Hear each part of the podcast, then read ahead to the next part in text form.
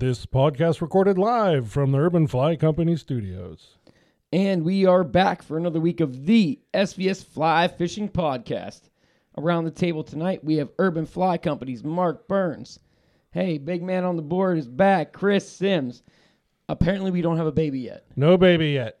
Okay. Sh- any day now, right? It's happening Wednesday, if not sooner. Like she's being induced Wednesday. Well, Chris might not be on the next podcast then. Or Uh, I might. Oh, or, or, or he might. Who knows? Who knows? She's had a few. She, she's, she already knows what she's doing. Yeah, day after she's gonna start drinking. I, I bet she is. to deal with you and three other boys. Oh Oh my my God. God. She, uh, she'll And be her lucky mo- if she doesn't have cirrhosis of the liver in the next 10 years. And her mom showed up yesterday. Who was supposed to show up on Tuesday. How long she staying for? An indeterminate amount of time. Oh shit! Right. Wow. At least they they'll have a- give you out to go fish. That that and that's why I'm here is Yeah. and at least you have a nice big house that, you know, you could probably find a place to get away. yeah. Uh The garage. in in the woods or the garage. Absolutely. Just take a mini cooler and go out in the woods and just don't come back. I have a lot of boat uh, upgrades There that, you I- go. that I plan on doing. Perfect. Well, hey, and the, we got the big cat himself. That's your nickname for the summer. He's the big cat. He's the big cat. fisherman. The big cat over here, Jim Franklin, uh, as always, in the house tonight. Um, hey, and here's what we're going to be talking about. Chris and Mark went on a guided trip with uh, the guys from Michigan, um, Schultz Outfitters. Yep, Dan Um, Bennett. Dan Bennett was the guide, yeah. So they'll be talking about that a little bit and what they do and what we do and what we should be doing. Um, we'll go into like a little. I like them. We're gonna talk about have a little smallmouth overview. We'll probably get into that kind of things. And we've been smallmouthing the shit out of the water lately, so probably talk smallmouth even maybe even a little bit 202 or 201, whatever that would be. Two 201. You know, we have our 101 smallmouth 101. We might, you know, get a little more in depth into what we're doing and times of year for smallmouth. Try Even, saying you know, that five times fast. water levels, you know, I think have more to do with anything. Um, you know, um, some we had a, somebody reach out uh, and ask if we could talk about coloring bucktails. So Mark's gonna talk about coloring bucktails, what he's been doing, and what other guys do commonly, and I don't know what what where you get the best uh, results from. Also, we're gonna go. I had smallmouth trips all weekend. I've been smallmouth fishing from New York to Pennsylvania. Uh, that's why I didn't write many notes out. And uh, we'll come back. We'll have some upcoming trips. I have a trip to Penns Creek coming up. It's gonna be cool. I cannot wait. I hope we get a little bit of water before then. Doesn't look very good for that, but hey, there's always you know room to cross your fingers just for enough to put some water in the creek, give a little bit of color to it. You know, anything to help out. Just the water level at Yeah. all. Um, if not, you know what? We're gonna go camping up there in the middle of nowhere and have a good time. Uh, and then we're gonna have an airing of grievances. Uh, we'll leave it to that. And um, before we get to all that, though, Mark, who sponsors the podcast? We got Yeti built for the wild. Ahrex hooks, fresh and salt water. Find them at ahrexhooks.com. Cortland lines, uh, just through their new uh, striper saltwater line. Very very nice. So Nice. excited to try that a little bit more, but that was a good line for uh, bass and I mean just a solid intermediate itself. And we got Simms Fishing. Check them out, simmsfishing.com. Friends of the show, we've got Ryan Evans uh, over at Queen City Guiding, Michael Davis at Down to Earth Wealth Management, Thomas Schenk at Chippewa, Chippewa River Custom Rods, Nittany Valley Muskie Alliances Alliance, our friends over at Muskie Fool. And uh, just a quick thing this is Memorial Day weekend, so we just want to say uh, thank you to all our veterans out there. I know this one isn't just about the veterans, but it's about the people that gave our lives so that we can be here doing this and having fun and eating far too many hot dogs tomorrow. Heck yeah, I love my small mouth.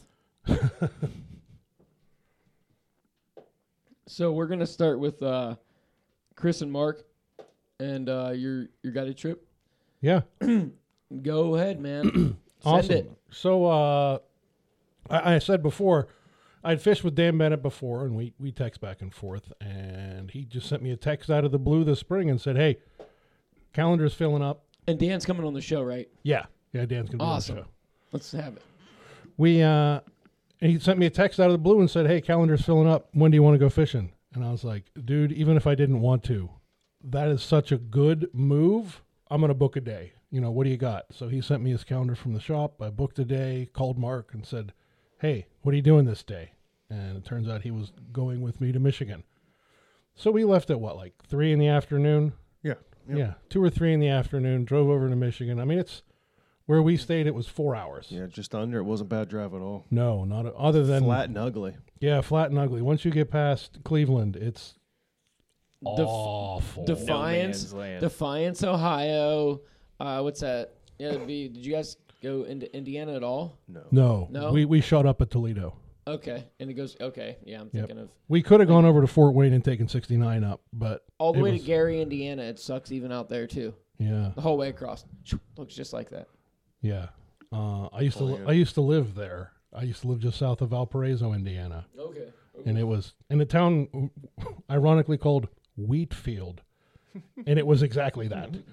Wonder how it got into. But uh, a small tangent on that. There's a really cool documentary about the Kankakee Valley Marsh. Uh, it used to be called the Everglades of the North. Check it out. Really cool. It's on PBS. It's free online.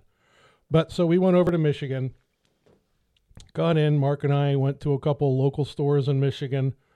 Uh, went got something to eat. Called it an early night. Got up. Uh, met. Whoa, whoa, whoa, whoa. Oh, Olive Garden was fantastic. I gotta hear. I got. Uh, we don't have to get into details, but I gotta hear how, about how great this Olive Garden was. I heard you had every soup on the menu. every soup. Uh, I was in a a state of being where I was incredibly hungry, right? Like hungry, All the way hungry. all the way hungry, and uh, so I had all the soups. Well, Uh, you're also a big guy. I, I am a big guy, but I haven't been. I've been ta- I've been dialing it back, so my stomach can't handle what it used to. I didn't care. All the soups, and then uh, um, uh, an entree. I I don't recall what it was, but I'm pretty. Yeah, sure uh, uh, didn't you get tour of Italy? that's all- exactly that's yeah. exactly what I got. That's usually my move wherever I go. Give me all the all the foods. Yeah, just a little bit of all the foods. Mm-hmm. And uh, So, but Mark, it was, it was your birthday. Yeah, That was your it birthday. That was your birthday That's dinner. funny. Yeah, it was. yeah birthday was a dinner at good Olive one, Garden. too. Yeah, it was. It was real good. I had uh, shrimp and chicken. Uh, what am I blanking? With the egg and the noodle. Um, Carbonara. Carbonara. Oh, it was Yep. a ten. Yeah. And I don't I don't go to Olive's Garden as much as I should because that was Oh, it's been a long time. yeah, it's been a real long time. It was it was really good. Oh, and the breadsticks. I bet you ate all the breadsticks. Mark didn't even get a breadstick, did he? I did not. I was there for the soup. He's like, I'm eating this one and this one. And then he's like, goes through. I was like, all right, I want to try the last one. And the girl comes back. She's like, you just had that one, sir. You had them all. Okay. well, then I will have that one again.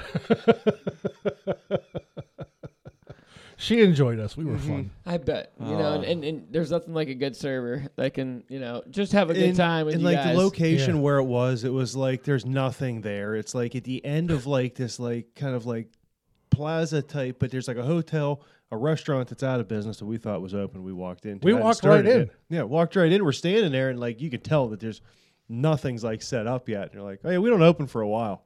Okay, I oh, but see there that. are people walking around in there. So No, you- like opening like as in, like Employees. in months. Empl- Oh okay. wow. Yeah, they're like they're like, yeah, we open the middle of June.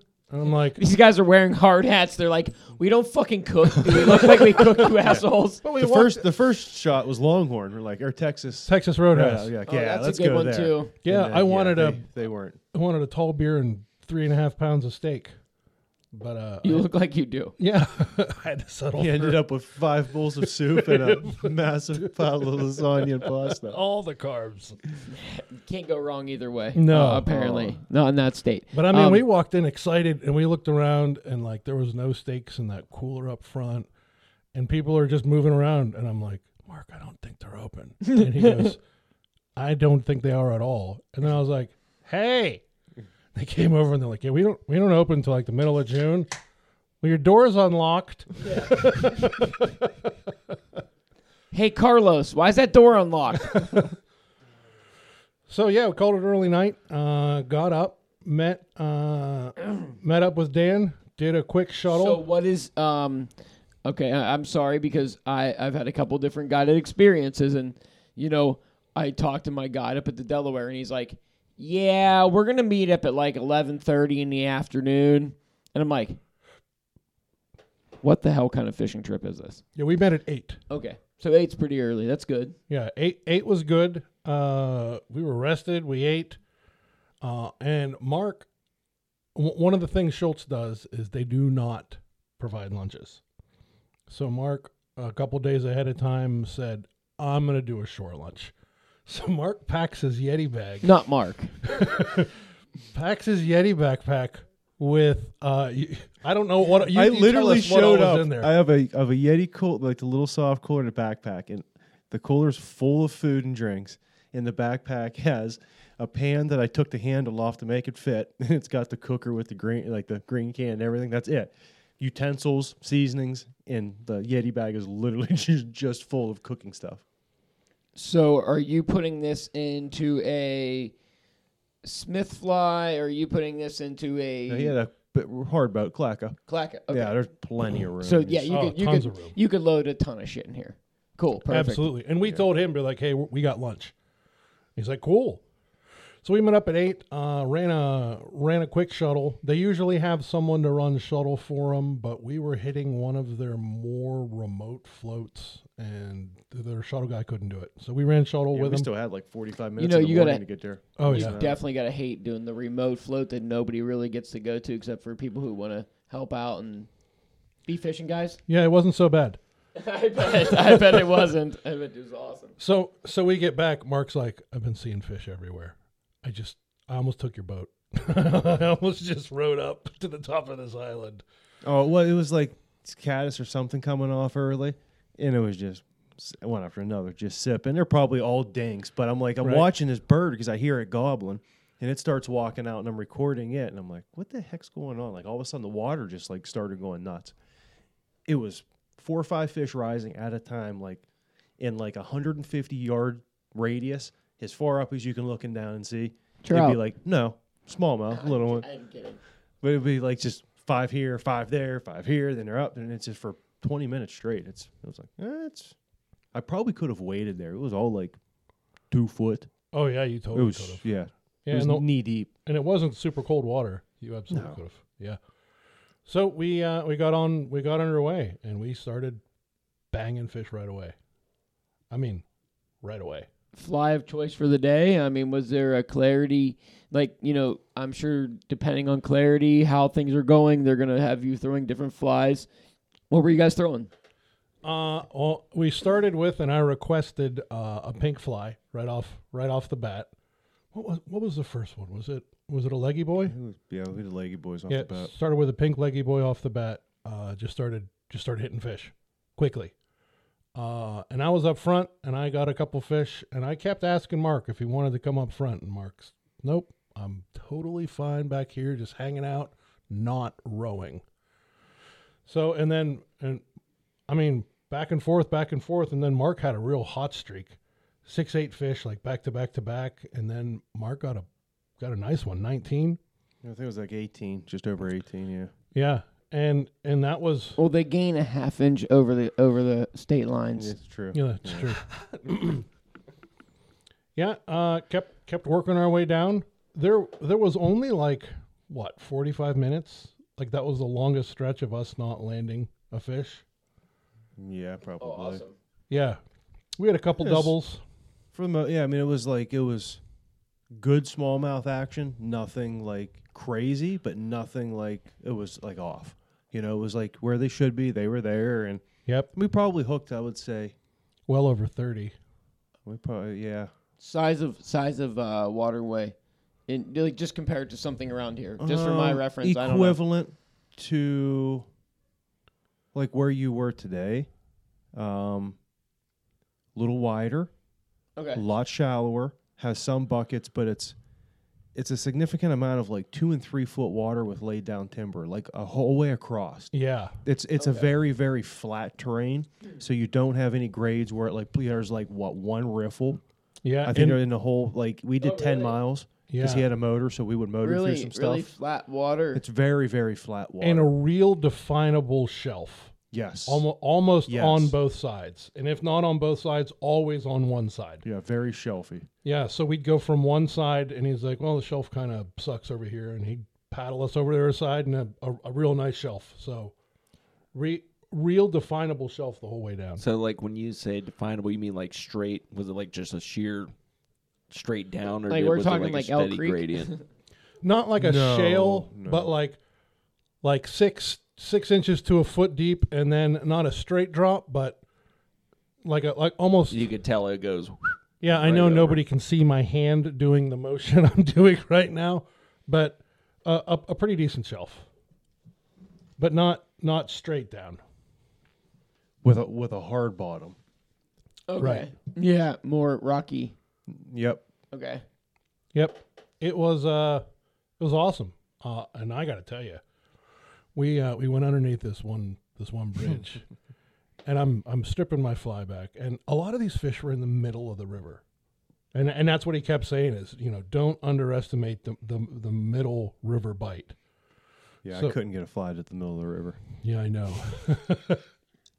so I was casting out, and I'm bringing in, and I'm pulling my fly out of the water, and this hog of a pike comes up, was following it in, and it was That thing was huge. giant. That was a thirty-five to seven eight fish Yeah, big pike for that for that Solid. waterway. for any waterway. Big pike, and it looked and it looked at me.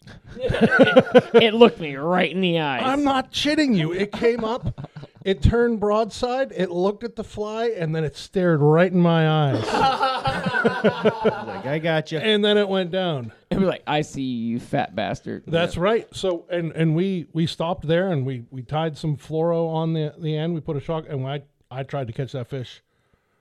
I don't know for 10, 15 minutes. Never saw it again. Yeah, never moved him again. Nope. You know, Mark was making a comment about that. I think we were talking about it a little bit on the last podcast. Like,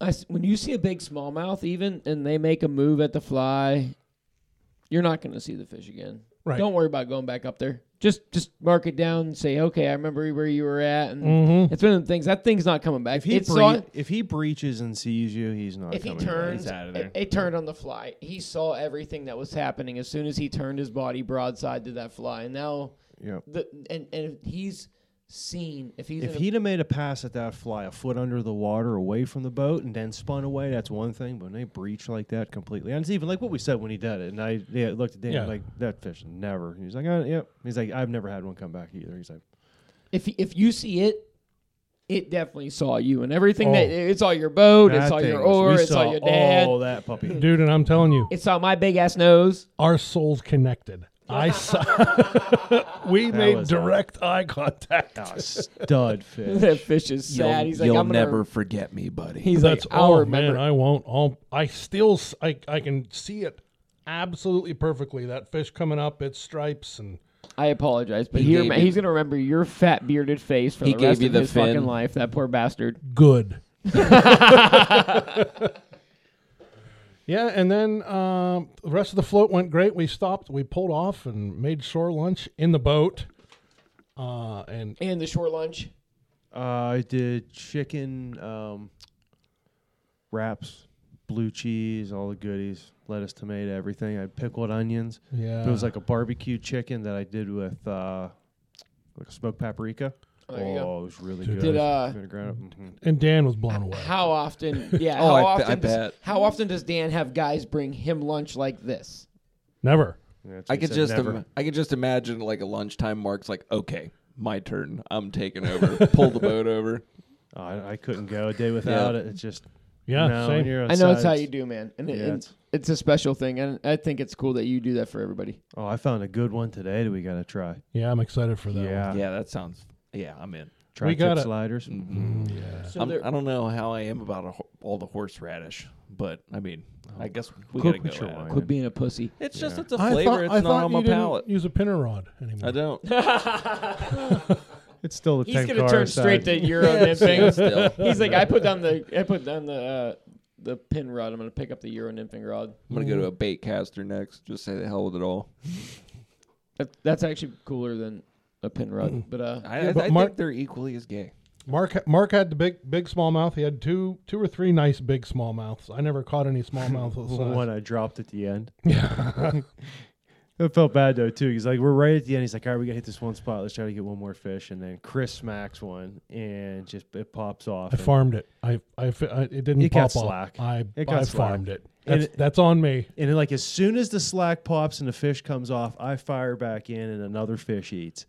And I land, and it's 17, 18. Yeah. He's like, I'm gonna row you down here so we can get a picture. And I hold this fish like for like 30, 40 yards, and I got him in the water. And as soon as he stops the boat, the fish thrashes him, boom, takes off. Yep, he's gone.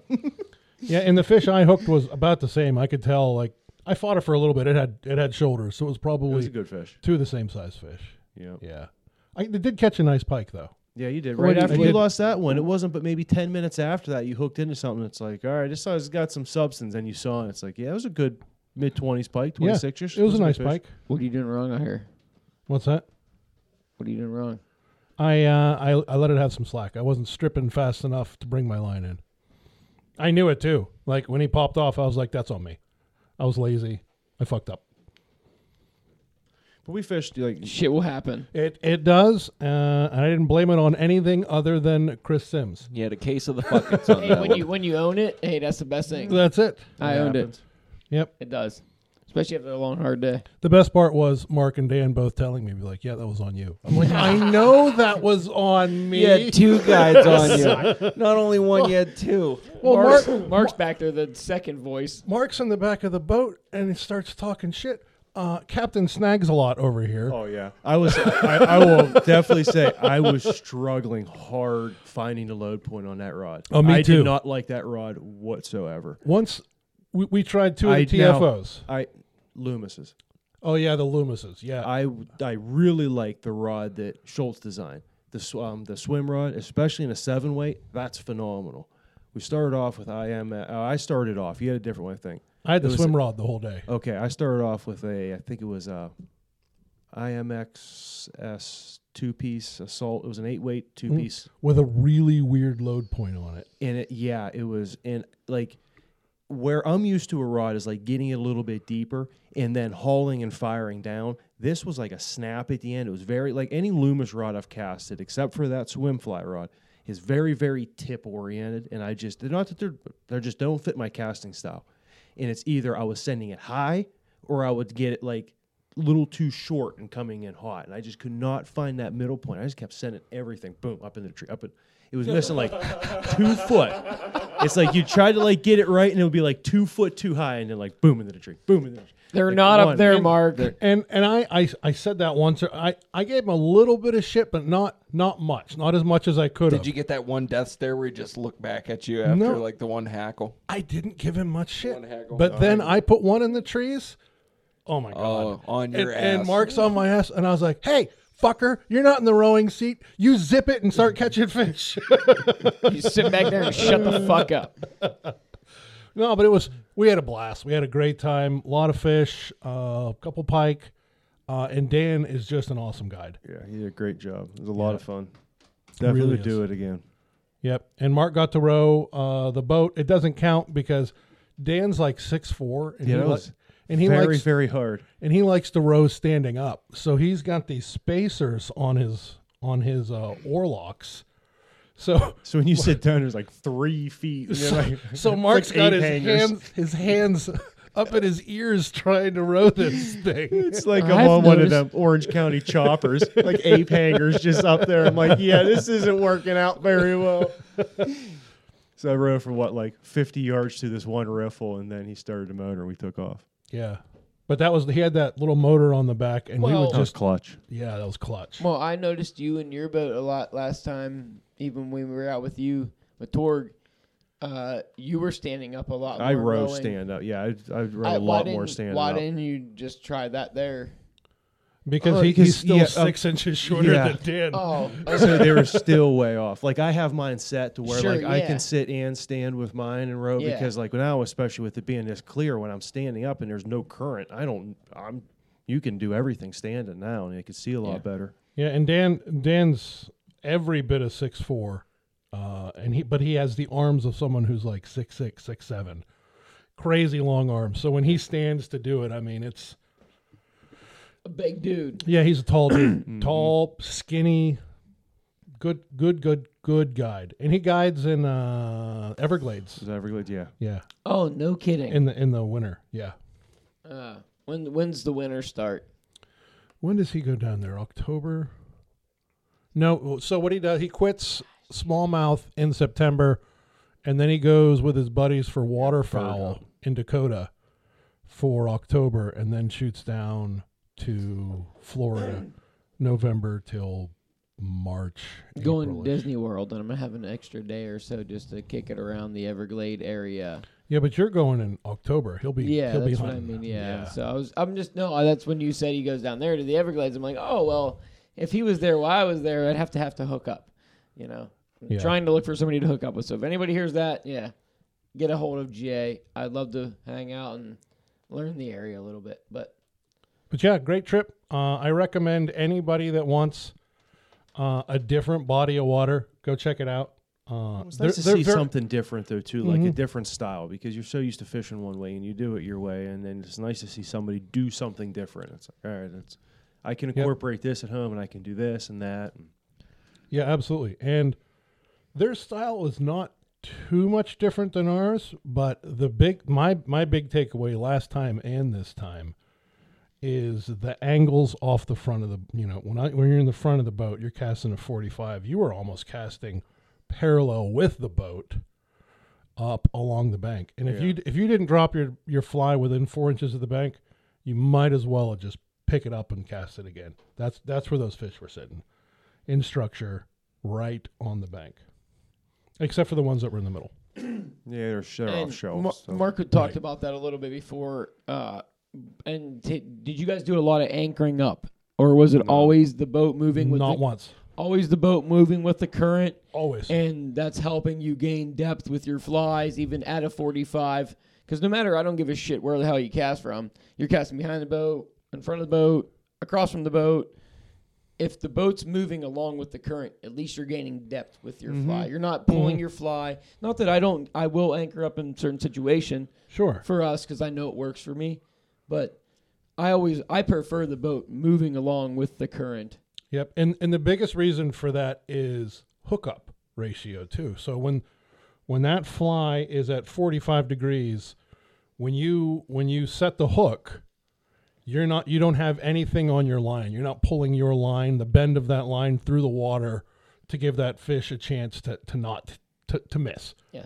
Whereas when it's at 90 and there's a belly in your line and that's all messed up, you you're going to miss a third of the fish when you when you go to set the hook. I got I so got tension, yelled at. They want to keep tension to. They want to be keeping tension straight from the end of your f- rod to the fly at all times, so that when that fish hits, there's Yeah. no non-tension in the line. Yeah, Right. pretty much.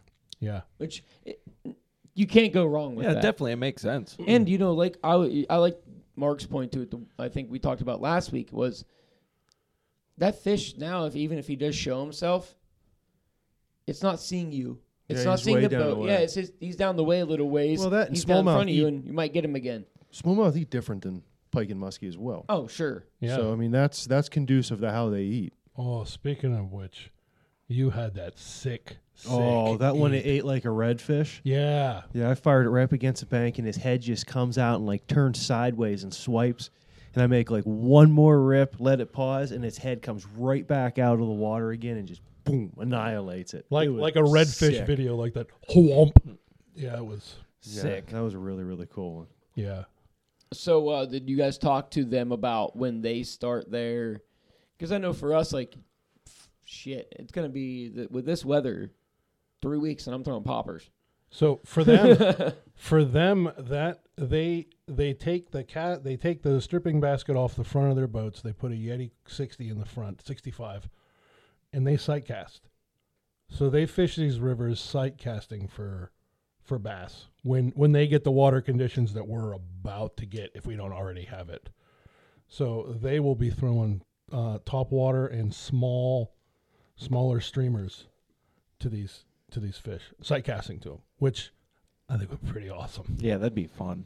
Mm-hmm. Also, would be pretty cool. Yes. especially the size. I mean, you do see it out there, you'd be like, "Oh, that's a big one." Yeah, and they absolutely. probably already know where they're all at, more Mhm. or less, during the times of year, just the professionals they are. Yeah. And what did Mm. Dan say? He's got 36 different floats under under his. Good under for his him. belt. Well, so that he can choose from. So if one's blown out or one's dirty, Yeah. 36 Choices different. are awesome. you man. know, when I, when he comes on the podcast, I want to ask as well, and even this, we don't ask this to the muskie guys. I don't even think like in the places we talk to muskie guys enough is how many floats do you guys have with all the guides you have, and then are you just seeing the same fish over and over? Does that fish by the end of the year know the routine? Are you changing your routine because the fish knows the goddamn routine? No, a lot of them, the ones that are doing it right, are only setting them up to be fished once a week tops. by yeah. themselves, Okay, yeah, once that's- a that week. sounds great to me. And anyone that like does a guide service that runs them like that with multiple guides, and I've talked to a lot of them, so there may be uh, some out there differently, but almost all of them are once a week. Yeah, and his first couple floats aren't even to fish. They put a couple chainsaws in their boat and they go and they're clearing brush so that they have they've got their lines. So Apparently, my ringers. going back up to you guys is fishing in Michigan, uh, sinking lines, weighted flies. The leggy boys usually weighted, right? Yep. Uh, intermediate line. intermediate Intermediate. lines with but Yep. with a leggy boy who is, is a weighted fly. It's, it's basically kind of a. I mean, look it up if you guys haven't seen it. It's one of the I, I you know what? Since we've been talking about them and since we've been using them, and I got one from a friend that was beautifully tied, and Dad likes fishing a floating line with a It's perfect. longer leader. Well, that one that you had that day fly. was not technically the same. It was a leggy boy, a little bit of variance in like a it, circus yes. peanut. No, it's No, got some actual there's- lead lead weighted eyes. Not the one I tied, because the one I tied is a little bit different too. But this one has uh, lead eyes, but it has a it has like a spun head, but like kind of uh, trimmed down, Okay. and but it it's uh, I you saw it. It was one of the ones laying here. hmm Yeah, It was the pink one, the pink I mean, head. it's just feather. they're they're changers with legs. That's all Yeah, they yeah. are. I mean, they, but I mean, I don't it's- think they have quite as many. Like it's not all no, it's s- four sections. It's not all small. Yeah. the one the one section between the two hooks is a bigger section instead of two smaller sections, which a game changer has two smaller sections. not Isn't it between the hooks. No, they isn't it don't. too small a hook and And, uh, then a like a section. twenty and like Yeah. a twenty, but like a twenty inch, um, twenty millimeter. or twenty millimeter, yeah, twenty millimeter And then a shank instead of instead of like two tens or two more fifteens. No, what has two tens or two fifteens in the middle? Oh, a game changer is gonna have two. No, it's not. A Yes, game, a regular game changer is going to have two, a hook, a shank, and a hook. no, they have two two. No, they don't. They're two, a hook, a shank, could, and a hook. we can we'll look it up in the book when we get off the air. I'm talking. If you're talking original game changer, they don't have two shanks in between the hooks. That's been added long after, but it was a two shank hook shank. Well, that's how the ladies put together. I, I always put It's the same. four, It's just a change. five in like the uh, finesse uh, changers. But the uh, one of the big change, like the things that they do, like he said, is changing the weights underneath because you put weights underneath the head before you wrap it, so that that fly is going to fish different depths and different, you know, and This hold one's and on. hover it a different way. I got a bunch on the on a regular on a feather changer on that white feather changer The one that I have is a Oh. actually in Michigan. He he put on he put Yeah, on a white yeah. feather changer and it did great. I love Murdich that. got fish too. I mean, anything. Yeah, that was- Murdich got fish. Yeah, Yeah, if, Pe- as, as, long, peanut. as long as you put it in the zone, those fish were coming. Fish for it it. well, and they're coming for it. Yeah, that's it. and the big the big ticket uh, up there, and I've noticed here is the pause. You know that that long pause in between strips, whether you're doing strip strip or strip strip strip, uh, but but a nice a nice pause in between, and that's where most of your honing. most of our hits came. They're honing in on that broadside profile. Mm-hmm. no temperatures are for it. You know, you're in Yeah. low 60s then, so I mean that's pause temperatures. we we talked about it last week. You weren't here um, when I caught those two bigger ones last week. It was on a hollow fly that was tied really well, and it would as soon as you like you'd strip, it would sit, turn sideways, pause, and just float and breathe and breathe and oh man, as soon as that would sit and turn sideways for two seconds and just lay there and do its thing, suckered, Crush. suckered every time. Yeah. Nice. So that's like again. That's I- just the thing with them. I really don't know that you couldn't put what anything. that's what I was Yeah. gonna say. You don't really got to get that This goes- specific with it. You can, Yeah. you know, it's anything. Yeah. It's, As you know long what as it looks like a bait fish. I think point, honestly, as long as you're gaining enough depth, as long as you're gaining, depending on your water, depending. Like what Is your a code- water is that is, code for pink? as long as you're gaining enough depth. I always notice as soon as my fly leaves, my visibility is usually when it gets smashed. Yeah, no. I mean, every fish that we caught, we could see the fly. Every one. Well, that's them. what I So, mean, but it's all variable to where you're fishing. Our our water's very tannic. You know, Mm, no. you don't see it. You Our don't water's see not tannic at all. It's Or- not Compar- dirty. dirty, whatever Dirty, you want to call yeah. it. Yeah. dirty. It you don't have as much Sediment. clarity in our water that you might you guys might have had up there. I'm not sure. I wasn't there. Well, you know what? The other thing to take into consideration too is if that fly is paused longer, it's. I think you're still going to have the same reaction. Tell me when in the last six years a fly has been paused long enough in that water to get ate. It hasn't. N- No, in period. Depending on the fly, like I said. So I mean, I think of that too. If that, if that would happen, probably could go a lot higher with it. More time. I'm That's betting why I you. think I'm those- betting you. We that's- we go down. I mean, again, I don't think it's going to be now or moving forward, but it would be into next year or the end of the year if we got the water to do it. But I think you'd find that that would be the situation if we fished it and then just really let it hang. You'd be able to leave that thing dang near just under and still be just fine. oh yeah, sure. I mean, as the as the year goes on, it'll it'll be It's going to be a while again Swim until you get them flies. temperatures. You got speed coming now or top water. yeah. Or yeah, top water, and that's and and we're there now. I mean, uh, Pretty much now. My ri- my river's summer low is three and a half, and it's sitting at three point three. Right, like, and it's May. Ours been low. Yeah, yeah, it's low. Could be little fly season here soon. This week's Yeah. going to be rough, boys. yeah. Oh, this week's gonna be the worst. It's this this week is the end of of marginal muskie fishing fishing for us. It's the end of spring for us Yeah. here. It's This pretty will bad. Like this, I'm not even. I mean, it's when you get this type of wa- uh, weather, and everybody's different. People now are loving it. They want to go muskie fishing. It's the last thing on my mind. And yeah, it really is. I mean, we've got uh, 12 months of the year to fish them. I don't really want to be out there when it's 85 degrees this week. Not fishing for muskies. no, When it drops back down to 70s, or you know, the mornings when it's in the 50s, but 85 during the day. And yeah, I know the water's fine. It's there, but it's the enjoyment part. It's just I do not think that's muskie time. I don't like getting When hammered we by only the got all year long that you can fish for them when it's like really good time. Man, that's just no. 85 and sunny is just not fun muskie temperature. yeah, for trollers, they love it. It's trolling time. and for me, Hopefully, we get a shift and we get some storms and we get some 70s and brings it back down. for me, uh, if I'm gonna sweat my balls off just standing, I want to be catching fish. Yeah, I'm So into, so I'm into so the give me some smallmouth. smallmouth, Yeah, hybrids, whatever else I have to fish for until, you know, I mean, like I didn't. I like to trout fish and I like to trout float.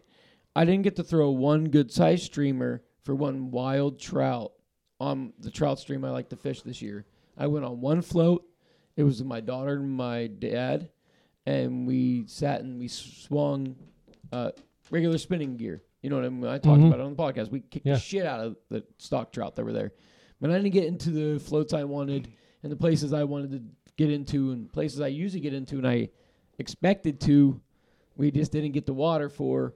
So it went straight to, for me, it was straight to smallmouthing. It was straight to, hey, well, this place has water and this is where I'll float or I, I like a couple of places and this is where I'm going to be. And you bassing next week? And I guess I'm bassing because I ain't got no goddamn water and we're going to go bassing. So It's hot. Well, that's a- bassing it is and wait. I, I love bassing don't get me wrong I, I like going out for bass i love smallmouth i think everybody at this table has a soft spot in their heart for a 15 inch smallmouth when it hits it's a big one. And, it, and it isn't Eh, but it, as soon as that thing tanks your shit it, it hits a 5 inch streamer 4 inch streamer and it's a 15 inch fish 14 inch fish even a 12 inch fish catches an angle on and some current and pulls like hell on a six or a seven weight, and you're like, oh, I love these fish. If five weight, whatever you fish for them, oh, it just how much of a spot, soft spot do you guys have for these fish? Oh, I And love how 'em. much do you love them? I love them, But I mean, if I had my druthers, I would take sixty degree drizzly weather uh, on the weekends so that I can muskie fish instead. I would rather fish for muskie than smallmouth, but when I can't fish for muskie, there's nothing else I want to fish for than smallmouth. I mean, they're yeah, I, I agree. They're one of my favorite fish, and I absolutely love fishing for them. But there's a reward spot with them, and I'm one of the persons that I just I would rather put time in and put a lot more effort in for the reward, and there's just a shelf life with them. I love them, but I can only take them so long. A couple trips, and I'm like, I'm not getting filled up with this at all. I can catch 30 fish a day, and it's like this still is not doing it. They're fun. I, I'm having a great time, but after a few trips, it's like, all right, I need I need something It to work hard yeah, at. It doesn't scratch the itch quite. No, it's a it's a blast, and Yeah. I I love them because they're like such like a nice, easy, relaxed day. Like the floats coming, like I look forward to them. It's like all right, it's a smallmouth day. It's gonna be fun. You're gonna you're gonna get fish regardless. It's gonna happen. You don't go into them like you do any other float. The mindset's different. It is. Yeah, you know, like a night before a musky float, it's like it's like you're just you're going into it differently. You're going in there to go to work. You're going you're going in there. It's just grind. You're gonna go in there and fight. You go in there for smallmouth. You're going in there relaxed and just having a chill day. And there's nothing wrong with that, but it's just at some point you got to get filled up too, and that just that doesn't quite do it. It's like a. It's an almost like you're looking at it as like, all right, we're going hunting. You know, you're going after one specific target fish that you're probably you're not going to see, like especially like speaking muskie and stuff. But you know, smallmouth, there's a ton of them. You know, after like you said, after like the 15th or the 20th one of them, it's like okay. I right. mean, it's same as like bow or deer hunting and rabbit and pheasant. It's rabbit. Fe- I mean, it's a blast. You love it. There's there are a ton Yeah, of fun. the- you spend time with buddies. You're it's a great day, but it's not like the same as still going and shooting a deer. the, re- the reward factor is way different. yeah, But it's in just- your heart- it's oh, it's they Oh yeah, but yeah, hundred percent. In your heart, it's not filling the freezer. Yeah. Like deer hunting is filling the freezer. But they And- bring like your heart so much joy. Sure, it like that's I peps mean. it up, It- Yeah, and, it, and it brings. Yeah. and it brings like everything else better because like now you're getting fish, and then like when it is time to go grind it, you feel a little better because you haven't been a month, you know, beating your head against the wall or watching people strip or trout set stuff and. You know, it's like okay, you trout set a couple, but you're still going to land a few fish here. You trout set a, you trout set that forty, you may not see him another one that today. So it's Or, just or for a while. and that's even like I was saying with smallmouth. I mean, we're going down these floats, and we've had some good ones here of recent. And there's been some good opportunities to put muskie in the boat that haven't been, but there's always smallmouth whacking the muskie flies. Always, we're landing three, four, five, six a day on muskie flies that are, you know, if it's there in front, they're going to eat it. You know, when we're out there for for the smallmouth, you know, we're catching smallmouth. But there are a class of smallmouth that all of us truly want to see. And that's what mm-hmm. keeps us coming back. You know, when You when, know, like yeah. when you've got your when you're fishing and you've got your 15 20 30 fish day you're still casting you're still i don't want to say grinding it out because you've still got that that that high from catching a bunch of fish but you're still out there for that 20 You know he's there. yeah always You know he's it's there. the next cast that and that's that's why i enjoy it a lot because for muskie meat for me every cast is your muskie so i fish every cast like this is it this is it you have to. Yep. And I fish every smallmouth cast like this is my 20. This is my 20 after I've had a good day. but no, like, even yeah, you have to. yeah. You have to. Yep. But like your first couple casts when you're smallmouth fishing, you're just fishing. I mean, you're strip, strip, pause, and you're not you're not grinding it out. But once you've got a couple, you're like, all right, now it's time for that big boy. I'm grinding it out. I mean, you're like setting up like a musky day, or even like like um, going on the lake for um, hybrids. That's that's hunting. That's some work out there, especially like as the weather gets going. I mean, you're looking at calendar out. You're going, okay, we have phases on these days. We have, you know, a weather shift coming here, and you're trying to plan your days. Like, okay, here's when we need to be on the water, and that's even like when people are reaching out, going, all right, well, when should I go? I'm, I'm looking at the calendar, going, okay, here's where our weather shifts are, and I'm looking out now at like weeks at weather shifts. Smallmouth, it's like we can go tomorrow. Whenever you want to Yeah. go, let's go. Let's hop in. Let's, go go right at- now. let's go at Let's go. noon. Yeah, Let's you go at ready? noon. Let's go. You It's, know- uh, who cares? You That's know, it. I, I do Yep. see that, and I but I I see that you know there are days when Mark and I have gone on the same floats, and we've caught seventy to eighty to you know just a, a bajillion fish, and then I go on the same float, and where the fuck are the smallmouth at? Yeah. And that's when those days it's like, man, that's the day you don't see a muskie. But when you catch 80 smallmouth, that's the day you probably see a couple muskie. All the fish are eating. You see deer before you go out moving. You see few turkeys walking out in these fields on your way to the stream. You see animals moving around. The weather's kind of right.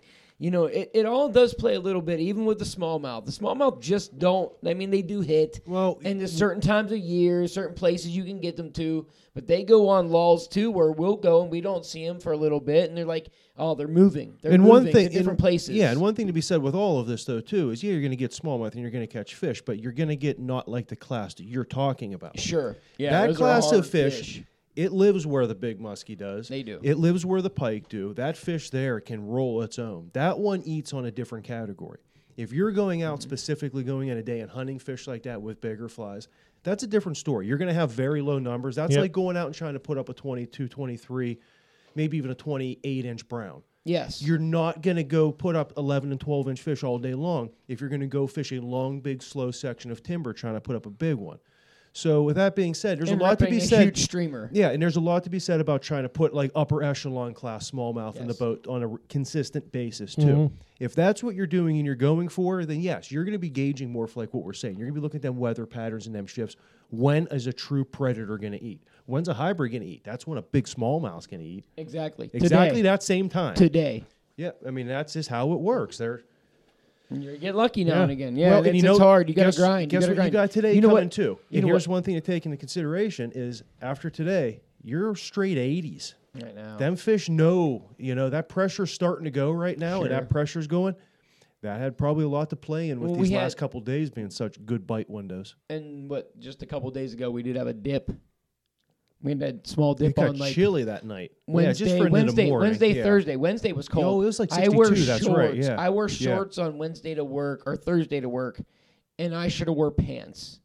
And I wore pants on Friday and sweat my sack off. Yeah, because Wednesday it was still it So- dropped Wednesday night because Jimmy and I fished Yeah, Wednesday and it was still hot. Yeah, We went for a Thursday long walk, was but it wasn't bad. We walked a couple miles and actually but wasn't I, even sweating. I don't know. Maybe those dips had something to do. It was, but uh, you know, it's it's it's spawning and off spawning in in different places. So fish are around to be had, and you know, you just got to go work again.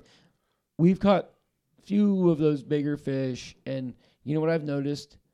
They never come in the same place. Which you you be, you be quiet over there. But they like honestly, we've we've fished, and you you can gauge when you're gonna this places you might catch some good fish. Yeah, you But know the where bigger big fish ones- are going to be. But the big ones, they they come in such random places, and the places I've hooked them, they're not that it's random because they're always a great place for a big fish to be.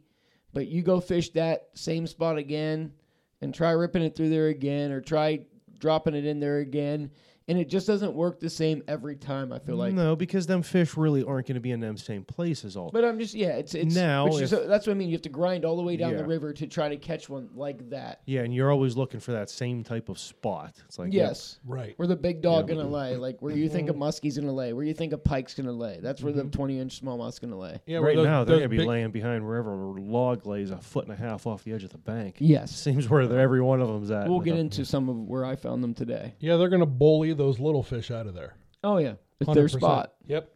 If it's a good ambush spot, they're going to bully a little fish out of there, and you're going to find those little fish further out, hoping to get in and get some scraps. Where Jim, where Jim likes to cast at. Before we get to Tiddler uh, lives matter. Jim, Tiddler Jim likes the scrap matter. spot.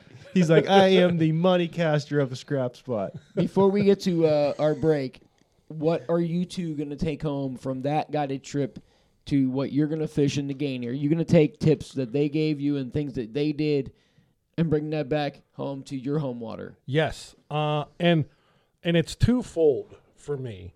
Uh, one is a tip I got from Mark, and the other is a tip from these guys. So I I traditionally would spot lock cast an area, let it go spot lock because I can't.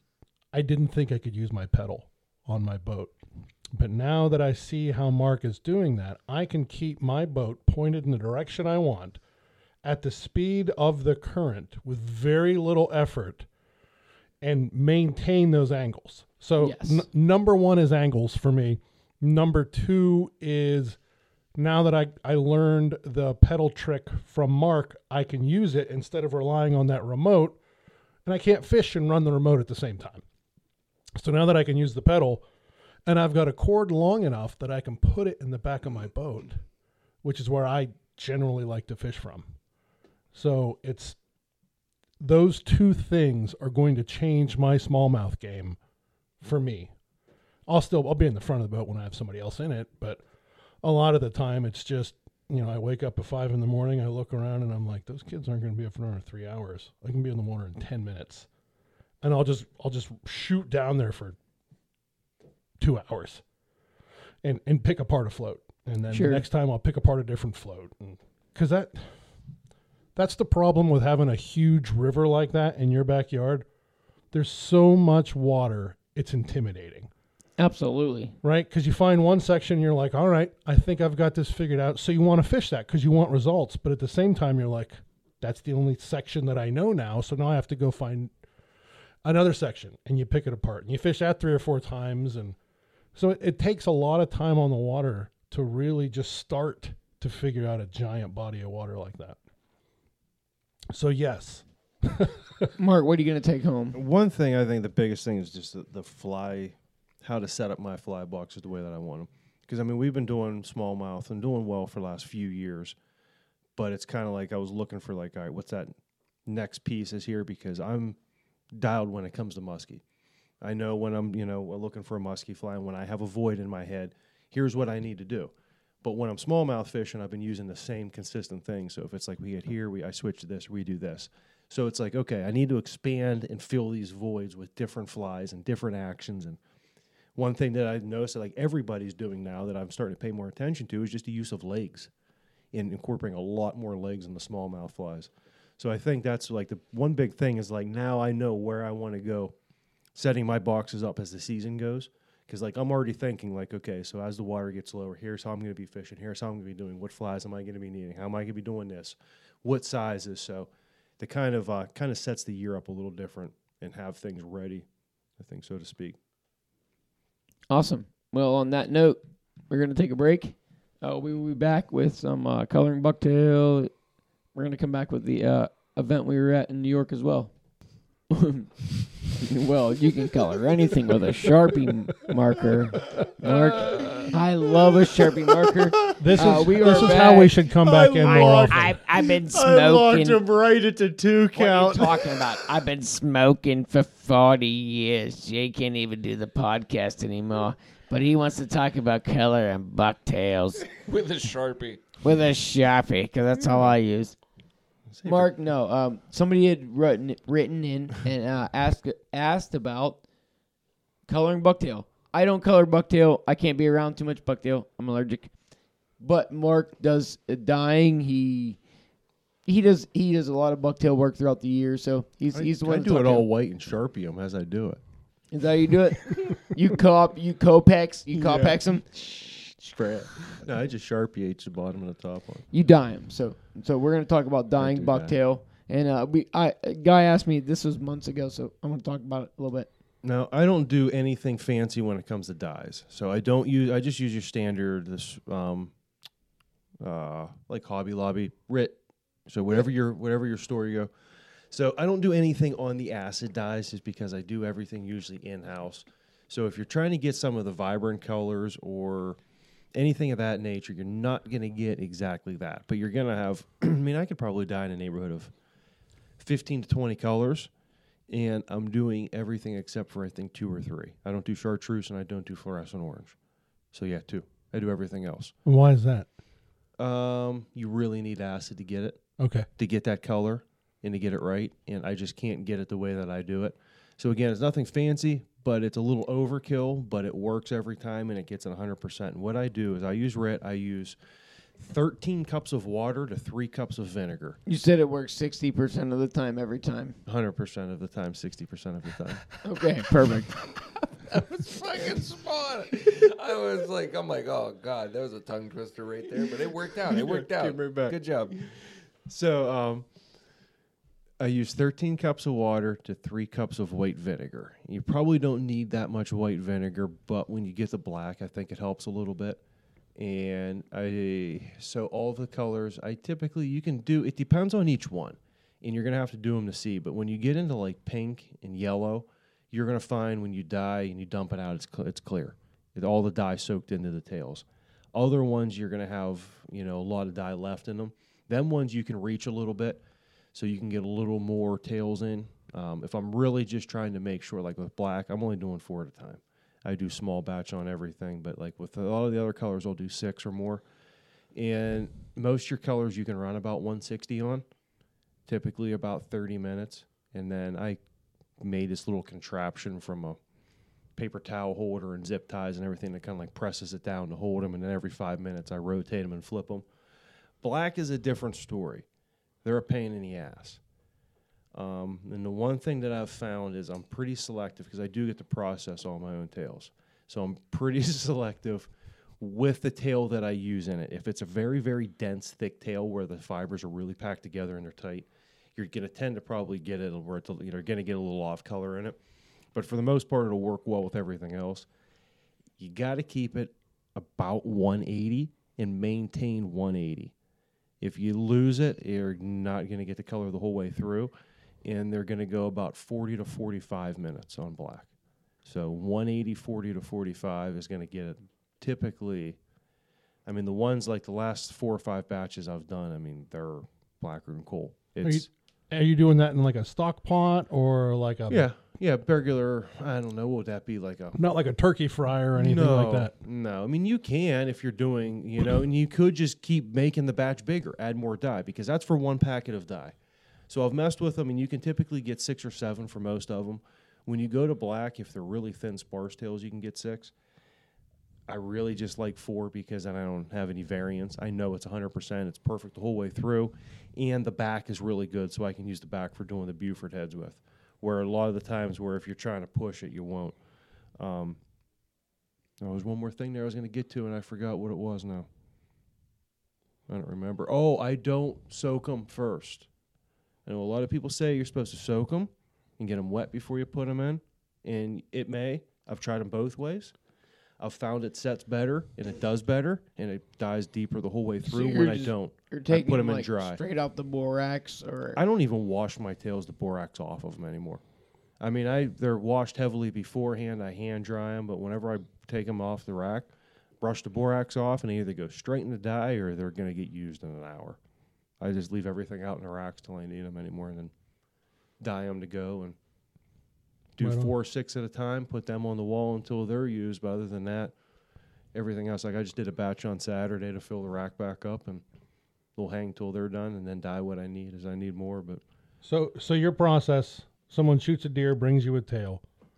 You cut the bone out, borax for how long? Well, I'll take it, take the bone out, and then I'm going to put it in um, Dawn dish soap for a half hour, and I put them in a five gallon bucket. Put it, the dish soap in there, and I just keep pushing and pushing on them, and just keep doing Get that. all the shit out. Let them sit for a half hour, dump Literally. it, spray them heavily again. And if you keep doing that, and you keep pushing your hands through there, and you dump it until that water's pretty much clean, you're really not going to have much rinsing to do at the end. If you don't, yeah, you're going to have to probably lay them out and rinse them out really good. So I'll do that usually two sessions for about a half hour, 45 minute soaks, and then every five, 10 minutes just pushing them around and getting them clean. And then pull them off, rinse them off, and hand blow dry 'em. Put them on the rack, borax them, and they'll sit for, oh, about five days. I'll pull them, reborax them, and then let them sit five more and they're done. If I double borax them, I can get them done in 10 days. If I don't, especially with the humidity right now and it being warm, it'll take a lot longer and I don't have that time to wait. So it's a little more costly. It's smaller the way I do it and it is more time consuming. That's everything I do. I understand that the way that I go about things isn't the most time convenient, especially when I tie my flies, but that's not what I'm about. I'm about quality 100%. And, Period. and No you hand dry them against once they come out. After they've been dyed, yes. Yes, I do. Yep. And, Yeah, then they're, and then they're ready to go. Yeah, they're ready to go. Oh no, they usually take at least a full, probably two full days until they're ready to tie with, because they're still going to be damp and moist, and it's a pain to tie with damp tail. so Sure. when when you're tying with uh, even like something like that, like a damper fly or damper? Like, do you notice the difference in when you're trying to push back? Do you know what it will look like when it dries, or Mm, Yeah, I mean, I'm just everything at this point is so much off of feel. I know where the consistency of how thick of bucktail is and how much it should feel, and where everything is depending on. I mean, there's five, six, seven different types of fiber, depending on how each one is and what they do. I know where each one sh- needs to be at this point. So even when it is a little damp, I kind of know because it's going to be fluffier and it's going to flare more. So you've got to be cautious as to what you do with it because you can actually cut it too. So I don't. I try not to mess with it at all if I can. But even after drying them thoroughly, they're still damp in there. They take another day or two before they start to harden back up after being dyed. Do you recommend a different pot for different colors or No, it don't make it pot? no because it, using the rit the way this is like I rinse them and just wash it out with Dawn dish soap after, and I've never had an issue. It's always they, they that dye for the most part isn't overly. I mean, yeah, it's gonna stain anything, Sure. but it cleans out easily. But don't use your wife's favorite soup pot. No, I've got a s my own. I've got a little spot in the basement. It's got all of my stuff for dyeing. Like I have a big, huge shelf of just all, pretty much every color of rit. And then as I get low, I go pick up a couple more, and I got like every color in stock for multiple. So if I get a big order for this, and I've got two yellow on the wall, and I go grab four tails that night after I'm done time, dye four, and then I'm set for the order and what comes in next on them. And as I need them, roll through. But I always keep that uh, vinegar, thermometer, the little tool to push down, and everything. It's all Nice. Sweet. Thanks, Mark. used frequently, a couple times a week. I'm Well, there glad. you that- go. I'm glad that you rolled through like all of that because I've been over at your house for a processing, and I think everybody needs to realize that when we're talking about all of the processing of the tails and dyeing of them, I need to paint the picture. There is a garage full of tails. There are tails everywhere at all stages of the processing. So I mean, start finish. You're washing, drying, process, you know, drying them out and everything. It's all going at the same time. and you and an amazing- Chad, Yeah, whenever Chad was done, you and like, Chad really went through this process together for a long, 100%. long That's where him and I got going with. Yeah, and like, you really learned, and you guys learned together. we spent a lot of time in the garage. Yeah. And when when he we was done, he ended up giving me all the um, screens that we had. So I pretty much just yeah, I took uh, horses, set them up in the middle, put screens on them, and I have like a big L of my mom and dad's old counter and cabinets from their uh, house. Put screens the whole way around them. I can. I can comfortably hold about 110, and if I needed to push it, I can do like 120 plus. But anymore at this point, I pretty much keep 40 on a rack. Yeah, it was very impressive, man. That's a well-oiled machine. You you got the your flow of your little workspace completely dialed in. It was impressive to see that coming in. And you're you're very organized and you've got this dialed down. And best case scenario, you're looking at at least 12 days from raw bucktail to when you're tying with it. Best case, yeah. best, case, scenario. Yep. Yeah. So yeah, don't think don't think that you're going to grab a tail, dry it, dye it, and tie with it next week. You're looking at at least two weeks, Yeah, and there's realistically. I mean, there's a lot that goes into all of it, but it's. I mean, one thing with this business is, is you don't know how anything is until you do it. mm-hmm. And as weird as it is, that's kind of with anything. But I mean, you know, the, when you first start off to tie 20 flies at a time, that's a lot. Now, Yeah. now I'm sitting here doing numbers and being like done with that that before may have taken me months longer to get to. Mm-hmm. So it's like until you start doing these kind of things, and like that's how you start to figure out. Okay, so in order for me to do, you know, I've been doing 70 flies a week. Well, I need to fish a couple days this week. I've got this going on. I'm guiding. Now I need to tie 70 flies, and I need to do it in three days. And it's like, how do you set these processes up? It's like, okay, I still need to do tails. I need to process this, and you start to figure out over time, like, how do I do all of this in volume and work it all in and There's- Yes. There's been many days where it's been like you know two thirty at work, and I bet you know I bet Mark Burns' fingers hurt right now. they hurt I bet you they are hurting like a sunbitch. And you know what? Today was one of them days where I felt it bad. It has been like a whole week of pretty much going, and you know what it is? It's the holding and the pinching. And it's Oh, like the going pinching. the whole way up into my like into my knuckles, down into my like wrists. and it's holding them It's called- fibers. That's and- called carpal tunnel. man on both of them from like just holding the Truly. bucktail and then picking it and cleaning it, Right. and then that wrapping. Then believe it or not, this copper sleeve makes a huge difference. But yeah, it's like we got a couple more weeks of solid going, and then Uh, I'm gonna need a couple day break. I got uh, two of those copper sleeves, They're so and nice. they I wear them on both my knees when I do flooring Like I can take it off, and literally within five real, minutes, like, I'll I- feel I- an ache in it. all day, man. I wear them on my knees. I have to have them when you're, you know, weeks worth of, you know, two weeks worth of flooring. Yeah. But Yeah, yeah, I um, have a I have a knee brace that I use on my elbow. Knee brace. I'm not shitting you. It's Jay's knee You use your thighs for buys. Uh, He uses one Jay's Took me a knee second hit braces that. on his elbow. So I swear to God, like I tried to buy all the elbow braces, they didn't fit my arms, so I had to buy like a a, large, a medium extra thigh large sleeve. knee, So- knee brace, and it, they work great. Since Mark and I, I, I now I'm good on a pee. Oh, good. You know, I had to, I had to leave for a second. I had to get I had to get rid of some things. Um. Hoo.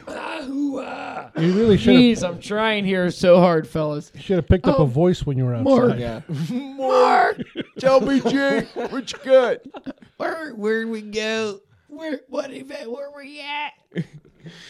Oh man, Friday night we went up to Trying, what's that, man. and I Spring- are trying. Springville, right? Springville News. Springville, New York, Springville, at yeah. Steelbound. Steel bound with uh, Queen City Guiding. They had a little muskie get together, and I tied a fly, ate some pizza. Boy, that place had some good food. But Evans had a lot of nice things there. He kind of brought a bunch of stuff in from the shop. Had Cortland lines, had some couple different rods, had some wolf rods there. They had like a 50-50. He had had the Echo uh, the Echo muskie rod was Yep. there. that I use. Who else or something? Um, I don't know. There's a lot of like with your twenty dollar buy-in. There's a lot of bunch of prizes they had, and Ton. Did some fly time and got hanging out and talking. It was fun. I'm sad. Yeah, I'm sad I Mark missed got it. to see Jace for the first time in That's quite been a while. Quite a while. It was nice to see And, Jace uh, again. Really was. you know,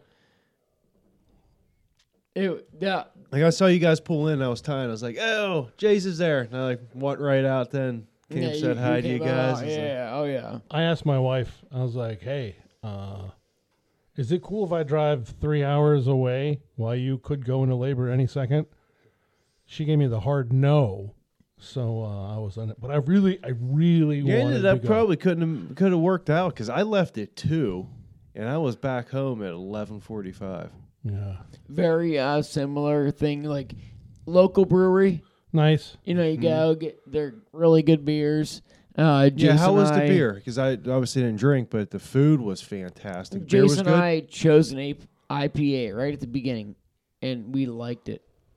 So why vary? So at that point, when you know you like something, like oh, we're just gonna keep buying those. Yeah, He bought the first two rounds. I bought the second two rounds, and we were having a good time. yeah, and, and the nice part is, is Evans Then lived we- like a mile from there, maybe. Yeah, we met Burger King first.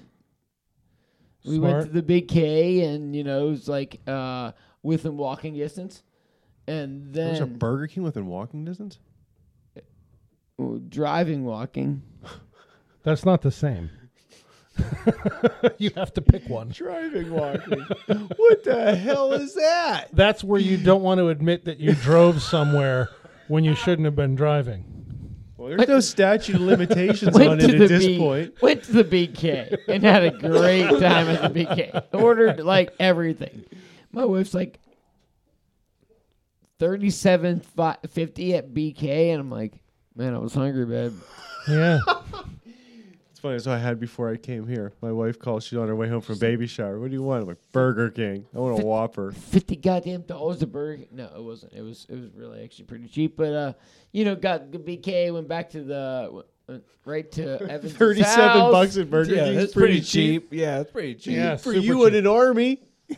especially for Well, you. again, we might as well have been a fucking Olive Garden Listen, like you guys. Okay, listen, us we were in the same state as you two. Us little skinny at guys can Olive be a void too. this Okay. point. I mean, Jesus Christ, I might as Well, well, when have I fucking left- been dabbing. When I left, you had a cellophane baggie with some kind of bear-looking things that you were in, in just inhaling. I don't know what was going on. Voice. It's killing me.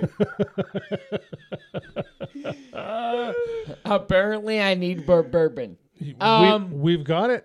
Oh, I know. You bought me one of these Manhattans, Jeffersons.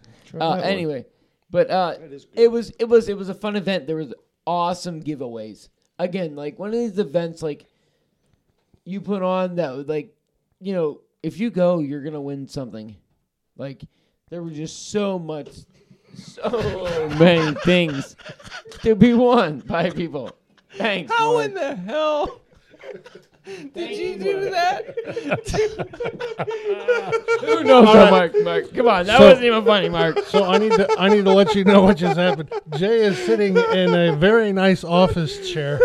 We're all Jay- sitting in very nice office chairs. We are. Jay is uh, a, Jay's tired, and he's just kind of trying to talk his best because he's pooped. Mark reaches over with his foot and presses the button on Jay's office chair to drop him down about eight inches. Which right isn't in my fucking microphone. Oh, yes, dick. That was No, it was it was a fun event. If you're in the area for the ad event, you should be there. It was it was a good time. You you tied a f- awesome fly. Thank you. I did a little double with some weird mint green. I was like, you know what I was thinking was bright sunny day, dirty water, and it was like a white belly gray with uh, fluorescent uh, yellow tail, but it was like a mint green weird. It was a musky You know full what? tail. It was I thought was chartreuse, and it was nowhere close. So we it was, roll with it. but it was it was I'll light. take it. It was light enough to almost just be like a a variant of white. Yeah, very much so. Yep. Yeah, it's, it'll, it'll pass close to white, but I figure maybe with Yeah. that dirty water, I'm like, maybe that'll pass for like bright, sunny, dirty water. It's like fucking Cool. chartreuse. Try Is it something to fucking try- yeah. Yellow or what? Yep. Like you know what I mean? Like it's the same thing. Well, it's like I'm tying river pigs today, and I was like, you know what? I'll make this thing and then do like yellowtail this and this and this and this, and then you have like five flies, and it's all just a variant off of yellow and brown and Mhm. white. That's it. Wow. yeah, what a And wonderful all you need is the event. contrast. That was a right? deep one. It was, That was a deep one, buddy. brother. I have been put on the We Yeah, met but- some fun people. tour duty. We got to meet some fun people there. There yeah, was some uh, interesting ones. yeah, there was uh, a guy, man. He was walking around like a zombie. what was it, Stoner Scott? I like Stoner Scott. He was my kind of my kind of guy. You know, he was a little different, but very, uh, very. He was very good fisherman. You know, and then there was uh, Slobber Steve. I, I don't know what he was I talking that. about I'm, half I'm loving time, these but names, man. he was he was very good. He was a cool kid. Uh, you found dis- out about a new species of fish. That was uh, cool. Yeah. Um, oh, the multi, multi Jace, Jace was handing out Mark's pizza to everybody. That was great. I offered Jay a piece of pizza, just being nice, and the next thing I know, Jay was offering, Jace was offering the rest of it out. I'm like, all right, cool. I wasn't gonna eat that. I just figured, okay. I was gonna take that home, you dick, but you know, uh, Oh, or man, was it before good I left. They had this one was called Three Piglets or something like that. It was uh, It's very good pizza. prosciutto, sausage, and bacon. Oh man. But the dough was like this big fluffy, and it had like a good yeast flavor, and it was like Nice. Yeah, man, you could thick Nice. dough. Yeah. Like it was really thick, but like super fluffy. So it was like you know, there's good mozzarella on it, and what else? There's a little basil. It was nice. Oh, yeah. You could tell Lettuce, handmade dough. covered in lettuce. That was an No, interesting it was one. like real good handmade dough. Sweet. It was Very. it, like half the crust on the one piece was like just a puff ball Mhm. of like so good. airy greatness where you get that yeasty. Oh my god, that's what makes a pizza pizza. But it was twenty bucks. I was like, yeah, I'll, I'll take the rest back Yeah, with me. no. It should be good. but no, but no, no. But the other kid wanted some that Jace offered him. nice. So we go outside and, and, and we we were like, hey Mark, come out here. He's like, yeah, we're going out there, and he's like, Jace, why'd you? What are you doing? It was my pizza? And Jace's like, I'll buy you a beer. I swear to God, man. Man, I really wish I couldn't have missed this. Oh, I got it was screwed up. great, I dude, got like- screwed over at the So last. you know second how at you work, know how man. Mark can you know you know you know Mark gets he, he can be fun, he can be animated, and this is Mark animated, and it's fun to watch Mark animated with Jace. Because there are like- two fun animated guys around Oh, each yeah, other, exactly. and they love At the each end of other. the day, I could really care less. But No, it was fun no to pick shit. on Jace. oh yeah, Because I- you tell, like, as soon as. I walked down, he's like, already like, oh man, man, man. I'm like, oh, I'm gonna give it to him for a few minutes. But I really, no, you yeah. Did you- Skaggs and his they- voice make it over? no, Really? they did not. They Huh. didn't. No, no. Uh, 'Cause they're- Torgy, They're close. my buddy Torgy, though, he High was five. there with his beautiful girlfriend and another friend, and oh no, Star's uh, uh girlfriend Adam that was Stewart, there, yeah. yeah. or Adam, yeah. So they had their uh, beautiful ladies with them. I should have brought my beautiful lady with me. I told my wife, I was like, man, if we'd have went, you could have bought an extra ticket. I might have won something. You didn't win anything. No, I didn't win nothing. That's too bad. Oh, you know, I never win. Shit. you know, I won a buzz. you won it or bought it. He bought I bought that. no, Jace bought half, and I well, I no, no, I pay for half too. So Yeah, yeah, we're That's even not so on. bad. So it was a good event, well Yeah. attended. Yeah, it was a good time. A lot of free giveaways. A lot of good muskie guys. Uh, Mark ran into one of the muskie guys that he sees around that does a lot of gear guy. Or, Baker Bait. Yeah, Yeah. Evans had him there to do. Uh, he's the his wife or his girlfriend. I don't know which is, but is the chapter president for 69 there in New York. Yep. Oh, nice. Good. So they had like a little uh, Muskies Inc. talk and. But yeah, Cool. Baker from Baker Bates, he was up there. oh, I hate you. Sweet. Who's- Speaking of Muskies Inc., I they've fucking got a you. they've got a prelude to the Beast coming up June 10th and 11th. I, I They seen just had a- that. Wasn't Yeah. the the Pike tournament was this weekend? I think so. Yesterday. Yeah, I was thinking about doing it, and then I saw it was on Memorial Weekend. I was like, yeah, no, nope. What's the matter? Got another bug in there? No, no. I, He's just pissed that I bought more bourbon that he likes, and he's going to keep drinking it. Oh, he's gonna drink that all night long. Yeah, he certainly is. It's not like he's got to go to work tomorrow. No. no, he's I'm just trying get, to I'm gonna act get, like I'm gonna get paid to He's have a gonna- hangover. He's gonna okay? drink until he falls asleep And in that I've chair. I've literally fished for two days straight, so I'm not going fishing tomorrow. Everybody can fuck off. I'm gonna talk about my fishing experiences real quick here. Yeah, go for it. I wanted to tie flies all day tomorrow, but I gotta go to a damn picnic at one thirty. Tuesday, Jay is going to Well, hate dude, we want to take one more break at 116, and then we'll talk to about two hours, and then we'll be done. Why don't you go ahead and hit your fishing? Then we'll come back and we'll go on everything else No, I after want, that. I want, I want to hit one before we do that. What do you got? Go ahead. Gonna take a break. Hey, coming back from another pee break, and I'm going to talk about my my trip to uh, Buffalo after the event. We went back to Ryan's, had a few drinks. I guess the funniest thing about that comes out from this story is Ryan and I went to bed at like I don't know, quarter to midnight. Should we talk about how exactly you phrased that? I don't know. We're not going to go back to it. Okay, so- Ryan and I went to bed. No, no, no, no. It was funny. I didn't know. I didn't know. I went to bed. Ryan and Jace apparently sat on the couch and passed out talking to each other.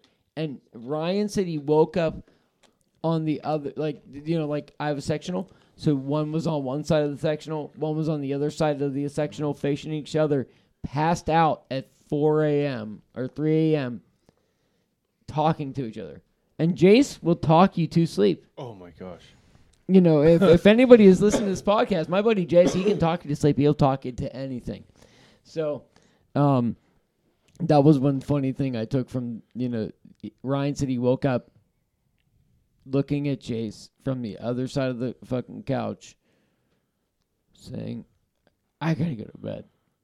and I already went to sleep. You know, I had to back area to myself, and this had uh, he has a couple fish tanks, so it had bubbling noises and things going on, which I love sleeping with white noise. So I was, oh my god, immediately out, gone till my alarm goes off. Really, way too early. And uh, we go and man, uh, we go venture in. We go venture into a long, long walk, a seven mile walk. And it was one of the best seven mile walks I've ever taken in my life Nice. at the end of it all. You know, at the beginning, you know, I was Hungover early in the Yeah, morning. yeah. You're like, it's how far? You Man, probably brought like a half a bottle of water with you. No, uh, no, we actually we stocked up. We stocked up with a Jace. Jace of all people, Oh, he Had us- he prepares. he had us all stocked up with uh, what are they? The body armors and waters for everybody that we were packing into all kinds of people's backpacks and anywhere we could fit them. And no, we were we were prepared walking into this treacherous walk. And the walk in is always fun, right? Because you're always walking down. Yeah, and you're excited. You're like, Yeah. what am I going to see? The build up. We're walking, yeah, oh, yeah, absolutely, and it's walking in, it's walking in, and we're just walking. You know, what I mean, Evans, we're just talking and walking, and Torgy and Torg's with us, and uh, you know, he's he's walking with Jace, and they're talking, and Jace, you know, he's talking and he's talking, and Jace's talking, and then I'm talking, and Was know, there any Jace is talking? A lot of talking. It was a long walk, so we we finally, you know, after I'm talking, we're hiking. We hiked, hiked and hiked and hiked and hiked. The coolest thing about the hike is the beauty along the walk. You know, and I, I we see this a Because lot. you were gonna say the talking. No, no, it wasn't the talking, but no, you know, you see it a lot with brook trout. Like brook trout take you to a place. It's not the fish. The brook trout take you to a place that is beautiful. Generally unmolested, Yeah, like a beautiful it's place. beautiful places that you want to walk to and you want to be around and things you want to see. And so I, I felt like this was that kind of walk. And when we get out and we get on the creek and you look around and oh my god, you just see just amazing scapes all over and just beauty and the creek just looks prime prime and you're like you're like you know like my my dad's buddy uh brian he always liked to refer, refer to it as you get a little bit of chubby you know it's like before you you, know, you go in any sport you know, you, you're getting a little rough you know you're getting like rowdy you're getting like oh you're primed up you want to you want to you want to you're about to catch some fucking fish and you know it and and oh man, and the beauty around you, and it just it just eats you up on the inside. You love it. You know, this is what I do this for. How many of you guys were there? For Four. just me, Jace, Torgy, and Evans, Nice. and you know, and just um, our best friends, are some of our best friends. Yeah, yeah. We love those guys. I love being around those guys. Those guys are some of the best guys to fish around. Mark yells at him, and and, and that kid will learn, and he's young, and he'll get better. And you know what I mean? It's just it, it, it that of those that day, but you know, just being up there and him showing us around his water was was was a, you know just something different. It's like, all right, well, you know, what size flies, and they're you know deciding, and we're rolling through, and we're starting to catch fish. You know, we're catching smallmouth, Nice. and then this just gorgeous, gorgeous water. Uh, it's it's just the most. It's em- It looks like ocean water, emerald green, but ch- like with a little chalk to it. Perfect. I, I just don't even know how to explain. We don't have anything like it here. And you're just walking up and you're just looking at these these 150 to 200 foot rock walls and sometimes landslides are coming behind you. You could hear them just these boulders are kind of falling down that are, you know, the size of our heads. Not your head, Chris, but our heads. uh, but and you know, like if if one of them hit you though, when you're tying a fly, if you put your stuff on the bank and you're standing there, you know, it was almost better to have your stuff way out further near the water, and it was it was it was cool, man. And we started catching fish right away, Nice. you know, and you're catching smaller fish and Jace's, you know, J- don't let Jace near the water. You know, he's got his shit set up how he likes it, and he's fishing some good flies, weighted flies, and he's catching fish. He's fishing a clouser. Where can you go wrong with the clouser, Mark? Never, right? A flash clouser and all that, like you like them. And uh, I wasn't fishing a clouser. I had a. Were uh, you fishing a game changer?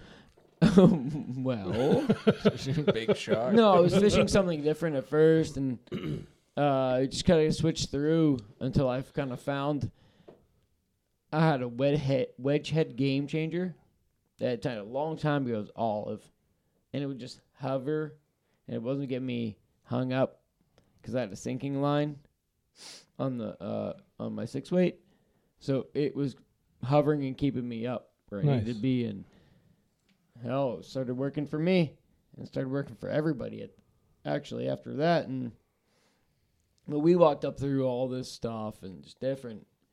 You know, you're just different holes after hole. They're just beautiful hole and walked up through Evans at one point had to leave. We kind of hit a side hole and we were almost just to pass it over.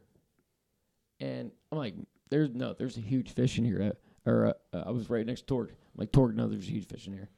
I, I'm gonna cast in here right now. All right, well, well, yeah, cast in there then. Fuck yeah, you know, and uh, and, and whatever, you know, Buffalo accent I can do. That was fine. Go on. Okay. Cast in, pull this fly through this hole, which is like a big log and stuff, back toward myself. This fish just turns sideways. It's got to be 18, we'll call it, just because it big, big, big sized. 18 to 20, Nice. big ass fish. Turn sideways. Ah! I'm freaking out at this point. Now I start fishing really, really hard. Mm-hmm. Well, we push up to the next hole, and Jace catches a really nice, really nice fish, just in the same kind of idea with a big tree that pushes a big hole out in the side of the creek. And man, it, it, it that was a it was a really another perfect scenario. Then they're like, well, the like the big holes up here, and Evans has to leave, and me and Torgy and him roll up higher, and boy, after that, shit got real. After Evans left. He honestly, yeah, Evans. well, we had al- everybody had already caught decent fish by then, and except for me, Mm-hmm. and so it was a good day at that point. Evans had caught a big fish, you know, and Torgy hadn't caught shit, but Evans left him a rod. They only took one rod. Torgy just took a camera to take pictures of birds. So, I mean, it was it was and and, and help us along. You know what I mean? And, and make sure we were having fun and he really showed us around well and we moved up a little higher to one hole they both know about and it was the hole. And it was the hole they talked about the whole day and you know why the hole's the hole? A lot of big fish. no because it's the hole. And yeah exactly. So i go up. There's just a, it's just the hole. It's the honey hole. You could tell walking down to it. It's like just a giant area where Are- fish can be caught for Are we still rated PG right now? 500 whatevers you know it, it- you could Never. you Jay. could fish for Is this a title pool? if it was going out to the ocean it would have been it was it no it was the smallmouth hole so then we just pressed on to catch a bunch of big smallmouth at that point amongst a bunch of giant on just oh, the scenery again you get to you know uh, ah. who doesn't want to take a big smiley face picture amongst a backdrop like that and you look back to it with you and your best buddy in the same picture. Boom. Win, Awesome. win for the day. Thanks, Torgy, for showing us around. Torgy then uh, proceeded to roll back down to the creek, dropping a huge fly, a um, headbanger I tied, all black, and proceeded to clean up on the back on the on the way back to the vehicles. So that Three was and a fun half to watch. miles. Yes, it- at uh, three and a half miles. It was it was fun to watch, and he really did. He he would go through and just he would just started cleaning up, and he saw it. The way I showed you that picture the one he caught. Yeah, yeah. It was a big, big it's a fish. nice fish. Pretty, real light colored, pretty fish. All of them are. They don't look like the smallmouth we have here. Yeah, in that chalky water, they wouldn't. They're well, they're lake run fish. Mhm. So that's coming. That's you know, Fresh. Yes, they're lake runners, and you know it's not the same type of fish we have, and they're green, and they don't have that dark. But they, you know, they do have they have that pretty that pretty red eye, just like ours have as well. Cool. So that oh what a what a oh man, great walk to take. Uh, and I would advise anybody if they're in the uh, Zoar Valley area to take that walk. Honestly, go go see that area. Whether you're just somebody touristing, want to just take a beautiful walk on some beautiful water in a beautiful area, That's uh, just a nice area to visit. I would advise anybody to do it. I can't wait to get back to do it again. I want to do it in steelhead timing. So And that was Saturday. that was Saturday for me. And you fished today. Oh yeah. Oh yeah. I well a- after Did I, I? Tell me about it. uh, I Yeah, know no go it on. was, it was hard. Is there No, a this- story involved? Did you fish with No, anybody? it Did you catch any it was, fish? Yeah, it was. No, the story is amazing. The sto- today's story is better than yesterday, uh, just as good as yesterday's. Not the views, the people, all the same. You know what I mean? Who'd Uh, you fish with today? Oh man, you can't. Yeah, I'm I'm dying here, man. Like, uh, after no, but after that, you know, this this this it goes funny. It's funny because I went to my sister's after I w- went fishing yesterday, and well, Uncle Jay's now playing basketball with all the kids. Oh shit. We're teaching we're teaching kids how to play basketball. My brother-in-law and I are playing two on two. I did not hurt anything. Wow. Did you hurt anybody? No, no, nobody got hurt. No, nobody That nobody was got a hurt. foul. That was Feelings a foul. are It was it destroyed. was no, it was it was really fun. We had a really good time, and you know, but even after all that, uh, you know, you got to come back home and be dad. You know, you got to go do your thing, and I'm like, oh, I'm at one point, I'm like, I gotta leave, I gotta go home, and I have to get my shit ready for tomorrow. I have to go get my boat, like my di- I gotta go, and so we left their house. I came and picked the boat up, or picked my dad's truck up, so I could come and put the boat in it got my shit together the night before because I knew it was not going to be a good night. The Celtics, I got to go to this for one second. I come home last night, watch basketball till about damn near 11:30. After all this fishing, all this travel, you know, coming back, whatever, I watch it drinking beers, man, because that's the only way you can. I watch a little bit at my dad's house as I'm picking his truck up. You know, we're yelling at the TV together, and I'm like, I gotta go, I gotta go shit together. So I come home, I come home, watch this game, and this game was an epic game. And I hate to talk about it on the podcast, but it, I, I, I mean, this is about half the reason my voice is gone. I'm screaming at the TV, like Jimmy Butler. I don't care who knows what this is. This is basketball, but the Heat's best player hits a shot and or gets fouled and shoots three foul shots to go by one point with three seconds to go. Celtics hit the ball. Uh, Marcus Smart gets the ball. He's a Celtics player. Shoots a three, misses the shot, but guys are diving in f- and you know crashing the boards. Guy grabs ball, shoots ball off the board with 0.1 second, and wins the game to force a game seven off of losing the first three games of the series to go. This would be the, if they win the game seven, it's four straight games. Wow. Never, it never happened in NBA history. So I'm running around my house at this point, you know, drunk off my ass. At this point, you know, watching it. It, it was it was just an epic moment, and so now it's eleven thirty. Now I'm not going to bed till midnight. Wake up this morning. Wake up, show up five minutes late. If I was there, if Mark was there, he, he would have. Mark would have fucking maimed me. Mark would be on the water with us. Oh, ah, Mark would have left. He'd You'd left. have been swimming. The greatest thing, the greatest thing You'd have been was, chasing me down the river. We're swimming. out here, Shorty. Yeah. the greatest thing was I had the boat, so I, I There you yeah, go. You know, a little bit. If you were with me, you wouldn't have. and I I, would have know. been already past the bridge. I know. I'd had to jump off the walleye bridge just to get in the boat. He'd be like, just jump, you'll make it. You'll bounce off the You- you fucking. Make sure you grab one of them flags on your way, just in case. At least you'll go down in style. Eh, you'll bounce off. If you hit the boat, you'll bounce off, right? Yeah. So anyway, we were all good. He was good. He was just tying him stuff up. And So everything who'd you was fish covered. with today? Aaron Chine, our good And? buddy. He's been on podcast. Anybody else in the boat? My dad, Awesome. who else goes with me? He Well, was. He I- said. He said bassin. He's like, you been bassin? You look. You look like you been bassin, kid. You gotta take me bassin. I love my bassin. Like he loves smallmouth. He likes smallmouth as much as any guy likes smallmouth. He would like. He likes being on the boat in the summer, smallmouth bass fishing more than anybody I know. So when he saw us catching some big ones last week after he quit on work at work and I went without him that weekend. Yeah, oh yeah. He was ready to go bassing. So we went bassing. Well, the funny thing is, we we we put our boat in. Couldn't my dad said something, and I told you this out out outside. He said something to uh, Aaron. He goes, "Right there, you see that right there." He's like, "I I'm gonna, I would cast to that right away. Just cast that right away, right off the bat. You should just cast there. You're gonna you you might pick up some. You're gonna catch a decent fish." He probably meant a 15 to 16 inch fish.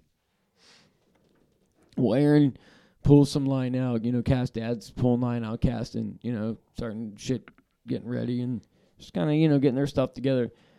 Couldn't be like Aaron didn't get his second cast out though. He actually like his first cast, he actually retrieved back to himself, and boom, he's like fish, fish, fish. I'm like, oh, cool, all right, all right, cool, cool. He's like, oh, it's it's a good one, and I could see it like digging his rod, and you know he's got a seven weight. I'm like, oh, it's, oh I think digging that rock. gun, shit.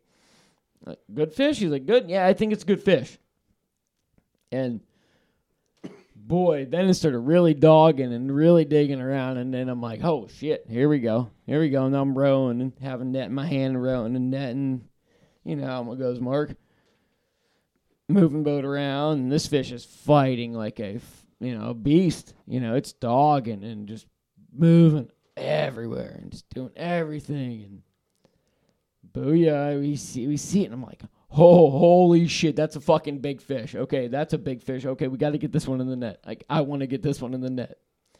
And I'm not one to usually put fish on tape or anything, but when this fish got in the net, I'm like, holy fucking shit. And this is, we're not even at the shore. There are people at, at the shore over there that just came down basically with us in their cars and they're watching us do this and we're just you know we look like a bunch of little kids. We do. We're just ah god dang oh, fucking look at that thing. Oh that's a big one. That's a big one. I, like, all right we got to tape this thing. So i put it on tape and it was 20 and a half. 20 and a half inches. What do you catch that on? uh what do you think you got it on? Game changer? Bum bum bum. no. Leggy boy. leggy boy buddy. Nice. yeah Uh, Color? That that right there, uh, like Pink? a, it's like a no, it was like a A like mauve? the head, Salmon? that yeah, margar- like a it's like a margarita salmony kind of tannish, like crayfishy almost looking kind as a color. man, as a man, that's pink. We have seven colors on our palette. Women have fifty-five. Pink, it was, dude, it was pink. pink. It doesn't matter what color it was. It picked that fish right up, and it Nice. moved. It moved really well, and he tied it. You know what the best? I want to talk about this a little bit. You've been pretty quiet recently, so go on. No, the best. No, the best. And I, I feel like I got my voice back. The uh, the best. Uh, He got his second win, boys. Watch out. hold on, I took a little bit, a bit more bourbon. Uh, the the best fly is the fly you tied the night before you went fishing, right? Yeah, absolutely. Like you were thinking about what fish you were going to catch the next day, how the conditions were, and you put all that. I feel like, and that idea, I do, and put all that idea and put all that feeling. And I, I, I, well, at this point, I tie a pretty consistent pattern because I know what works for me. But you know, for even for anybody, like for him, like he tied that that exact that fly the night before and put it on, and it caught a twenty some inch smallmouth on one of his first casts. Awesome. For him, like you got to feel really good about that. Like you put that Yeah. time and effort into putting the shanks in, tying that leggy boy. It looked great. I mean, my dad said it looks great. Put it on. I like it. You know, I mean, I would put it on if it weren't. If you weren't putting it on, I'm gonna put it on. You know, I have two leggy boys on right now, and this is like the fly of the year for me because I didn't fish this shit before. I fish game changers and or I fish. And this year I've been putting my time into fishing a little more um, deer hair style flies too. You know, some bulkheads, some um, a little more of the um, hollow flies, and getting that hang and things of this sort that I like a little more. But I, I don't usually. You know me. Well, you here- guys know me. I'm throwing a game changer all the time, and it's game changers and game changers and game changers. But uh, I'm just saying, I'm making fun of myself, but Well, that's good because we were going to. I know. I, I I'm trying to. I'm reaching out. I'm looking at other flies that are great, great flies and great, great, you know, creations from other people and uh, things that I like to. And I'm now tying leggy boys. Like I'm now tying these things, and I like them, and I think they're a great fly. I think it's a fly that everybody should have in their box, along with, you know, a Clouser and uh, Murdich. Merge Mano. Yeah. yeah, exactly. You know. Yeah, I got to tell you, years ago, my smallmouth game changed when I realized that like four, five, six inch flies are gonna generally do better than those two, three inch flies that the beginning smallmouth fly fisherman thinks you need to throw for smallmouth. The the, the bigger flies are are key. So the game changers, the leggy boys, the circus peanuts, the Murdich minnows, Well, even a even a bigger D and D like Mark ties that are just slay them. here's the thing like i'm not out there for and i know mark's the same way especially with smallmouth i'm not here for a fish i'm out here for the fish Yeah.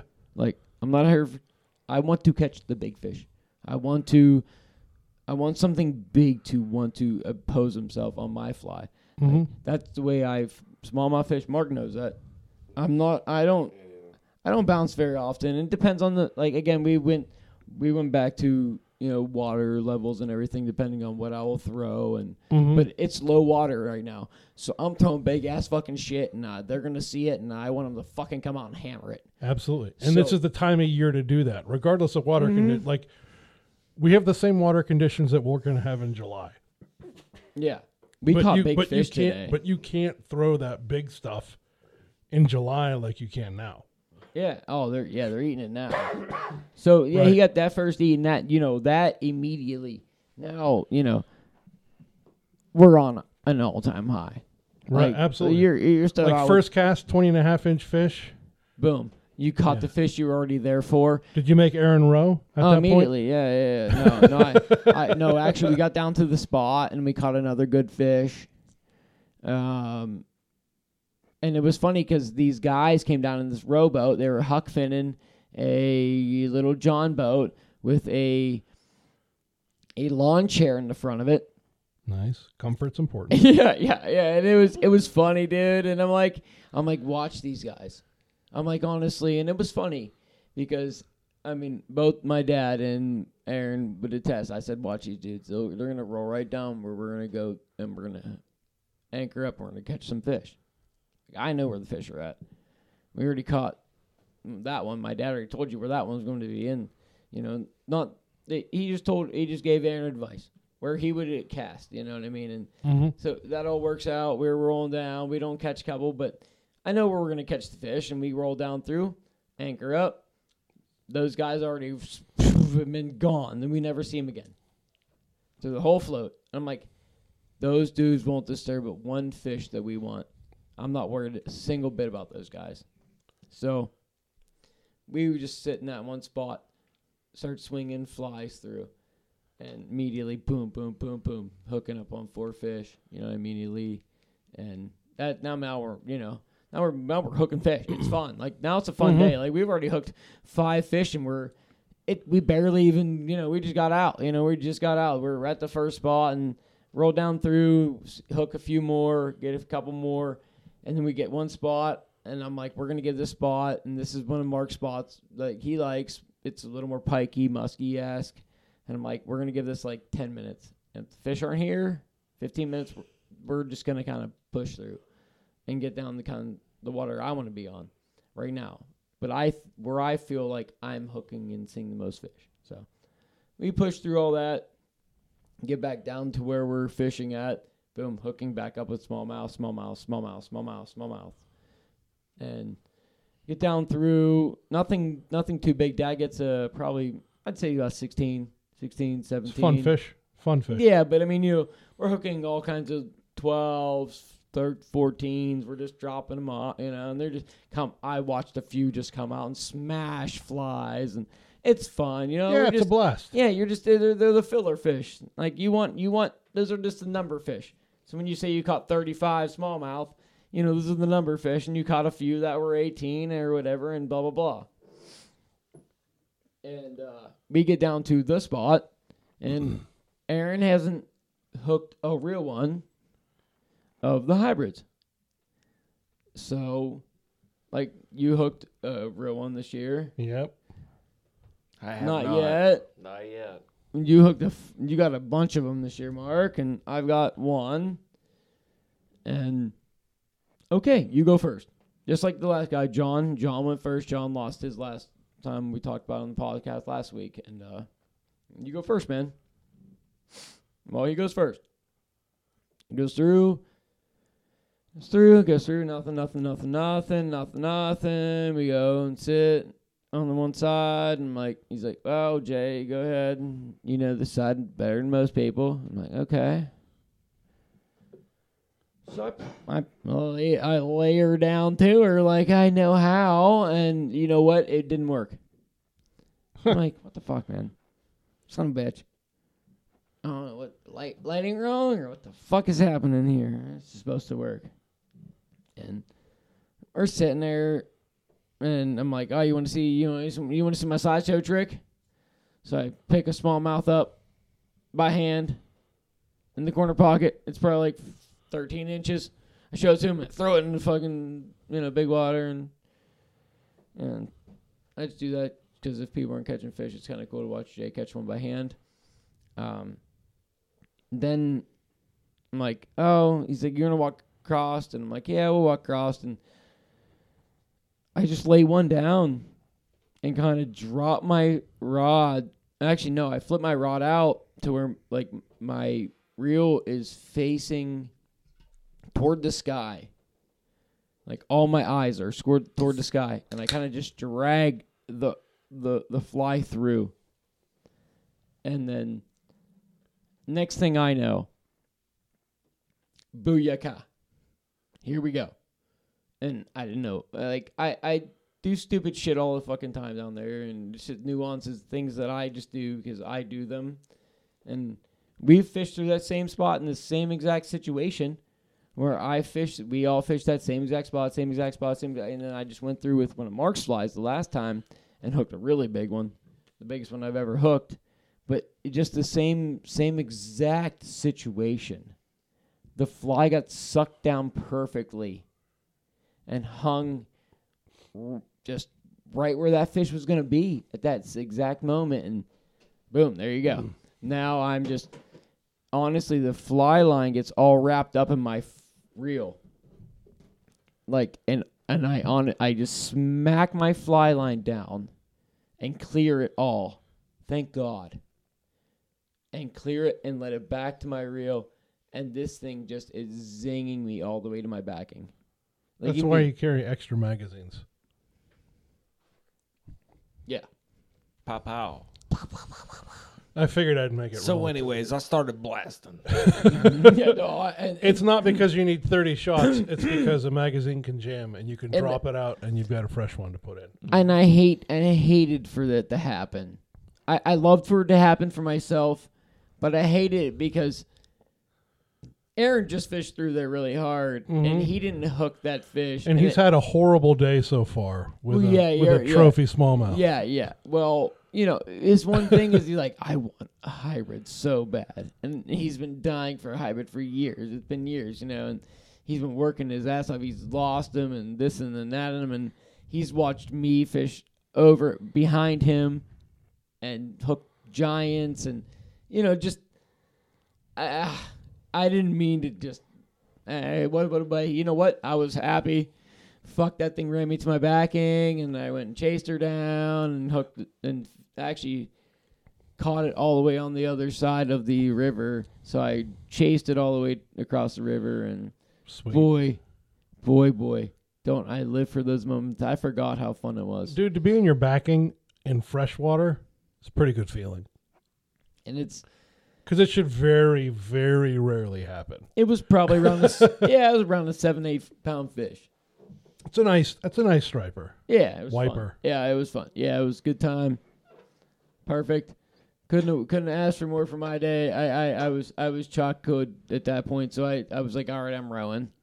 Nice. So I just rowed the rest of the time, and we get down through, and no giant smallies uh, down through the bottom section like there were last last weekend, but we got to one spot and there were just so many carp. And I'm like, all right, guys. Like, here you go, Aaron. I got this fly sitting right here. Tie this bug on. It's one of Chad's bugs that I've just had pinned in my shit.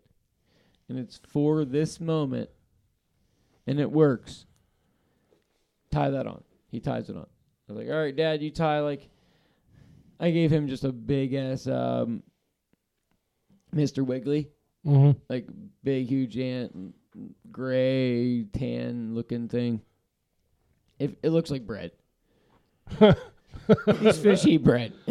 But honestly there were all these a lot of these fish were eating real bugs and we were seeing a ton and ton a million tailing carp. If you were in my boat and we were actually fishing carp that day like we could have had our seven rods or, or seven weights and our eight weights set up with floating lines and bugs and probably peeled 10 carp apiece. Nice. Like if we really wanted to go down and fish for carp, we could have. But this one section, I wanted to fish for a carp. And I knew it was there, and I know what's going to happen. Mark knows what's going to happen. They're Chad's pets. So I was like, hey, cast over there by that rock. I dare ya. And Aaron cast over by the rock, and it just slowly drifts down. And this fish just peels, peels this bug. And there we go. Immediately, we're on. And you know, when you have a carp on, you have a, a little boat in a bridgy, crazy area with wind blowing all around, it's just a field day. it's awesome. And Dad's still casting, trying to double up. So now we're having a real good time. no, it was it was so much fun. He it, it just it ate him up, and man, it it it fought underneath the boat. It fought underneath the boat. I'm spinning boats around, and oh my gosh, when you hook a carp on the fly in the boat, Mark knows how much fun they are. It's just balls of fun all around, and you know you can't beat it. It's it's it's it's just so much fun. It, it, he's like, you know, that's a good consolation prize for not catching a hybrid today.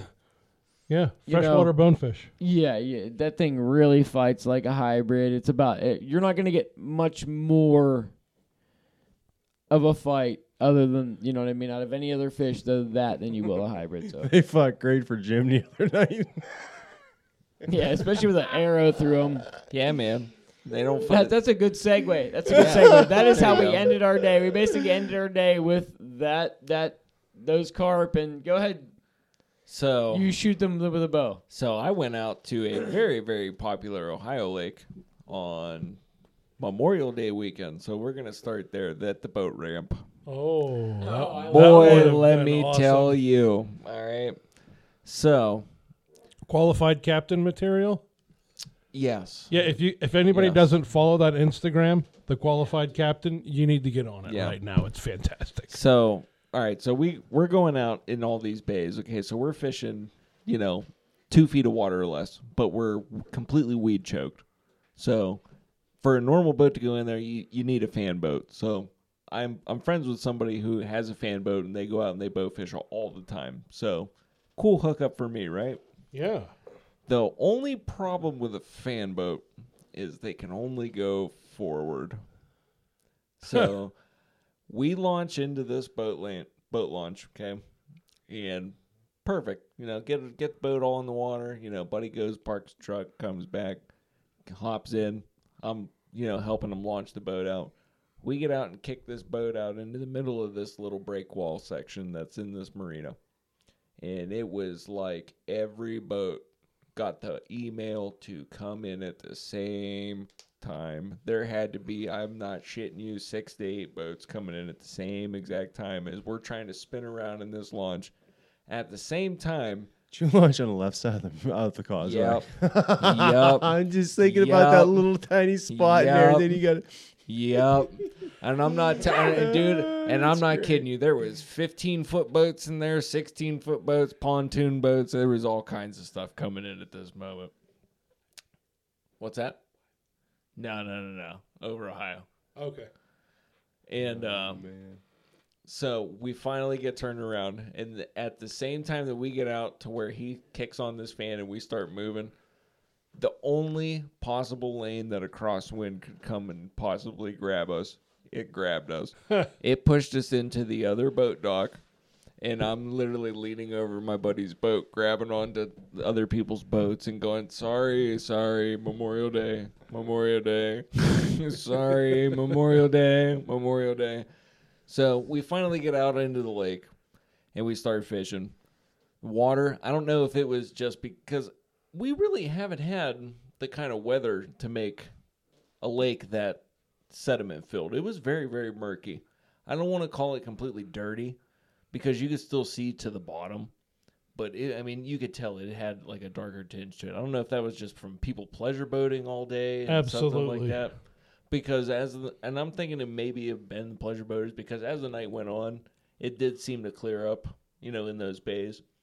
But we're running this fan boat, so we're going in and out of all these weed beds, and I mean, we started seeing carp right off the rip. I missed one. Is five minutes into the trip, and then after that, it was probably 30, 40 minutes. I was standing up there with that bow in my hand, and we didn't see another fish. So, start working our way further and further down, and now we're starting to see them school like bunched up together. Now we have you know two carp here, one carp over here sitting. So I plug one, and then all right, cool. Morale on the boat's a little hyped up now because you know missed one fish, didn't see another fish for 40 minutes, and then the next fish went up underneath the boat, and I smacked him. So my other friend that was with me that I brought along, he's he stands up on the boat now. Now that was funny. He was that was funny. He was talking so much shit because I'm not gonna lie, I, mi- I missed a couple fish here and there in the trip, and he's sitting there. Oh, I'm gonna. It's gonna be so funny whenever I hit my first one. And okay, all right. After I shot one, now it's his turn to be up there. Boy, he was missing. And when if you haven't fished with a bow before, whenever you reel in that fiberglass arrow, you have a lot of line to reel in, and then you got to worry about your arrow being plugged into the dirt. So that's another fight in its own going against the boat because the fan boat's not stopping. It's just cruising down the thing, cruising down the lane. So he ends up getting up there shooting at a couple of them. He, you know, misses a couple. He has stitches in his hand. So I gave him a little bit of slack. You know, mm. you're up there and you're already shooting a bow. Okay. So second, you know, half of the trip, I get back up on the front of the shooting deck and we get into this one bay and they're everywhere. I mean, they were everywhere. They were hugging out to a little bit deeper of water because we did have a little bit of a temperature drop last night. So we went from you know that high, you know, upper 70s throughout the day to I mean, at one point out there on the lake, it felt like it was probably like you know upper 50s, low 60s. I mean, it was pretty chilly. Yeah, for you little fellers, that's Yeah, cold. uh huh. I'm like cuddling a pile of remotes in the winter, buddy. but so on the way back up, we turned around, come back up, you know, working the way back to lunch. We're hunting all the way back. Go on. And uh, ended up shooting another fish on the way back. Awesome. So, Any size? uh, both of them were probably about the same. They're like seven, eight pounds a piece. I mean, they weren't too small, but we did see one gargantuan. I mean, absolutely gargantuan carp. Um, I mean, that thing was probably pushing 35, 36 inches. It was just a long fish. You could tell the gut on this fish while it was sitting in this shallow water was sagging. It was a big fish. I bet you that thing was probably in the mid 20s. That was a, that was And you shot it dead for no fucking reason, you dirty bastard. No, that one I didn't shoot. I didn't shoot at that one. That one wasn't my turn on the deck. Shoot it. Shoot it, Jim. Shoot Shoot it. But uh, so after we shoot them, my buddy that runs this little bow fishing operation, he has a, a was good. I, I was probably not here for earlier, but do you hit them with lights before you shoot them? oh yeah, he's running you know high pressure sodium lights all the way around this thing. I mean it's it's well lit. HPSs? He could be growing fucking weed off the side of his fucking goddamn You're boat. damn right. He could be growing weed off them things. Jesus Those fucking lights Christ. are super bright, man. We're out there on a yeah, spaceship like in the like middle literally of these that's what that's like what a that is literally a thousand watt light is what they run on like the streets. If That's a high pressure sodium light is what they run if that's a street light. So he's running street lights off the oh, side Oh, of his yeah. goddamn fucking Yeah. boat. Yeah, man, we got a big generator back on the back of the boat and everything. A big generator. Dude, there's a huge Holy generator on the back of this thing. Did This you little- guys ask him any of these questions? No. Okay, sorry. But, I uh, just wondered how we were gonna shoot him because I, I, I, I want a part of this. I, I can shoot the bow. Okay, I, I'm okay. the biggest thing that I could tell you that, that was hard getting used to was ex- understanding the concept of refraction. For every foot deep that that fish is, you're aiming roughly 10 inches in front of him to get that arrow to plug down and go to the side. Because we're using four, we're only using 45 pound recurves to do this. That's good for me because I'm gonna be drunk when I'm out on the boat. It's just quick draw, aim down. If, if I'm gonna be like, I'm gonna be like, what? Which uh, I'm gonna aim with, with the wrong eye. Well, no, I that I we shoot we always shoot drunk anyway, so that'll be perfect. I'll be I'll be I will be right at home. Hey man, oh shit! we shoot well. We will see. I do, man. That's a, you telling me about shooting them fat arrows. We're gonna see. I shoot. We have to shoot fat arrows. I know you're you gotta shoot fat arrow arrows, condi- like but it's are you shooting fat arrows to cut lines, or are you just shooting them? no, we shoot them You to cut know, lines. up? No, I I shot actually thin arrows the year before, but I got a different bow with fat arrows already thrown in to the mix. So I was like, hey, I'm gonna shoot these fat arrows because all I gotta do is get them re, you know, I got them all re, uh, fletched and booyah cow. Not that even fletching matters. And What the hell is a booyah cow? booyah cow, you know, booyah booyah booyah. Hashtag booyah cow. I'm shooting well. Good. So. But if you had never tried bow fishing before, I, I would love to go with you if you could find a spot for the coolest Jay. the coolest part about it is is even though you're hunting a certain species of fish, you're going to see every fish that's in the lake. Especially the ones that go up in that bays. I never seen so many four to six pound largemouth in one evening than I did last night. So you know what was a cool thing I, I wanted uh I f- we you're gonna love gigging frogs. We got to gig frogs. Oh, dude, I'll go. I'll go. we got to gig frogs Yeah. this year, like together. I told you about the uh, the the surgical tubing in the gigs. You wrap it around your wrist and put yeah, it on the yeah, end of it, yeah, yeah. My my spring-loaded. daughter, my, you got to teach my daughter. She'll love it. Dude, if you go over to the swamp and just ask Amos for them, you, you there's so many that anymore. We used to go out there and just like you'd shoot at them or you'd hit them with a light. Now there's so many that they're just going out there hitting with a light, just grabbing them with their hands, smacking them off the side of the boat, and they're like in and out in like 20 minutes. There is that many. You mean down there? Mm-hmm. It is absurd. Oh yeah, they go down quite frequently. I frequently. can do but whatever that's the hell. I want down there. Hmm. Basically, they said I can duck hunt, do whatever. Other than I would still recommend s telling them before you go down Well, there. yeah, sure, but Because I'm, again, no, I've they- known them guys for 30 years. No, that they go they- down they- there they- and they will shoot you. No, they know they know we go down. They Yeah, they're they- they, are good with us going down at 5 a.m. duck hunting. We have access to the whole area. Mm, yeah, they're, So I would yeah, love but to gig there's for frogs. that would be cool. I, I should It's- check it out more. you just got to be be stable in the canoe. We have I'd we have most I have- stable in a canoe. I You know have what, though? two canoes. You I know what? have You don't two even need to- canoes. You don't even need to do that because if we take the right lane, you can pull the truck right down to it and then just drop the rafting right there. Oh yeah. Because You, you, can't. can I tried. You it's it's gonna be a long walk, man. no take the right. They there won't again. let you down there on that right lane. I asked the people that live there, Okay, good for you. unless you know them. I do.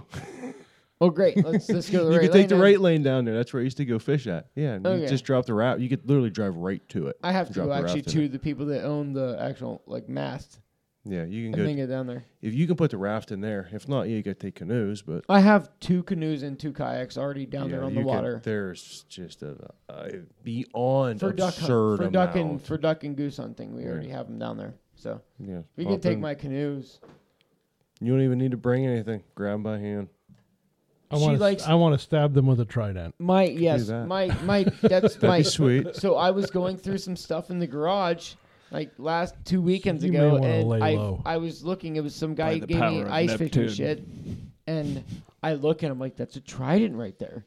I'm like, "Dude, I should have been using that last year. La- when we went, I went and gigged frogs with Chad and a bunch of guys, and and my daughter and all the kids, and it was the greatest thing ever. My daughter had just we you can go you know reminisce on that one uh, podcast, but that was the, one of the greatest times watching my daughter just stab the shit out of giant frogs locally. Yeah, I want And- to do that.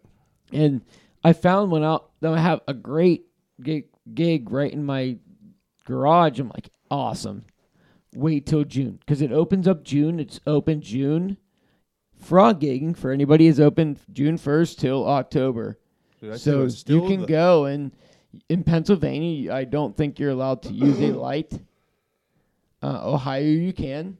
the still the most fun way is get like a little tiny like eight or a ten hook and red cut off and cut off the Oh, no, cut off the back of a uh, rubber like worm and just walk along the bank and jig it and then you hear it and then you feel them just jump out and whale it. Oh, it's the best. Oh, my god! Because it's actually like catching a fish. Yes. Mm-hmm. You just walk along and then you hear them scream and then boom, it's like fishing top water and then they jump out and whale it. Oh it. yeah, they hammer it. Oh, it they crush Oh, it. dude, yes. Well, Cut yeah, the 'cause back it's a- end of a black wiggle tail off and jig that thing along the bank, and it's just mayhem.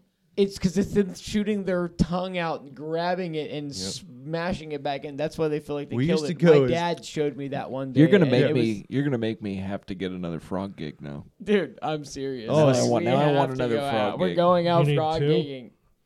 You We're double gonna- fist frog gigs. We're gonna have the SVS frog gigging. Uh, I'm telling you, this man. year. It'll be a good time. Um, Make sure you get your short shaft western style. I'm gonna show you the spring loaded technique. Man. That's Oh. gonna change your life. You ain't gonna want to do it dude, another my way. My daughter is gonna love you for showing it. I'm telling you, she is a gigging machine. Like she loves fucking stabbing frogs. I never noticed. Like my daughter was like, d- took a long time to warm up to it. Took just a second, and as soon as she stabbed the first one, she was like, "Oh, this is fucking awesome."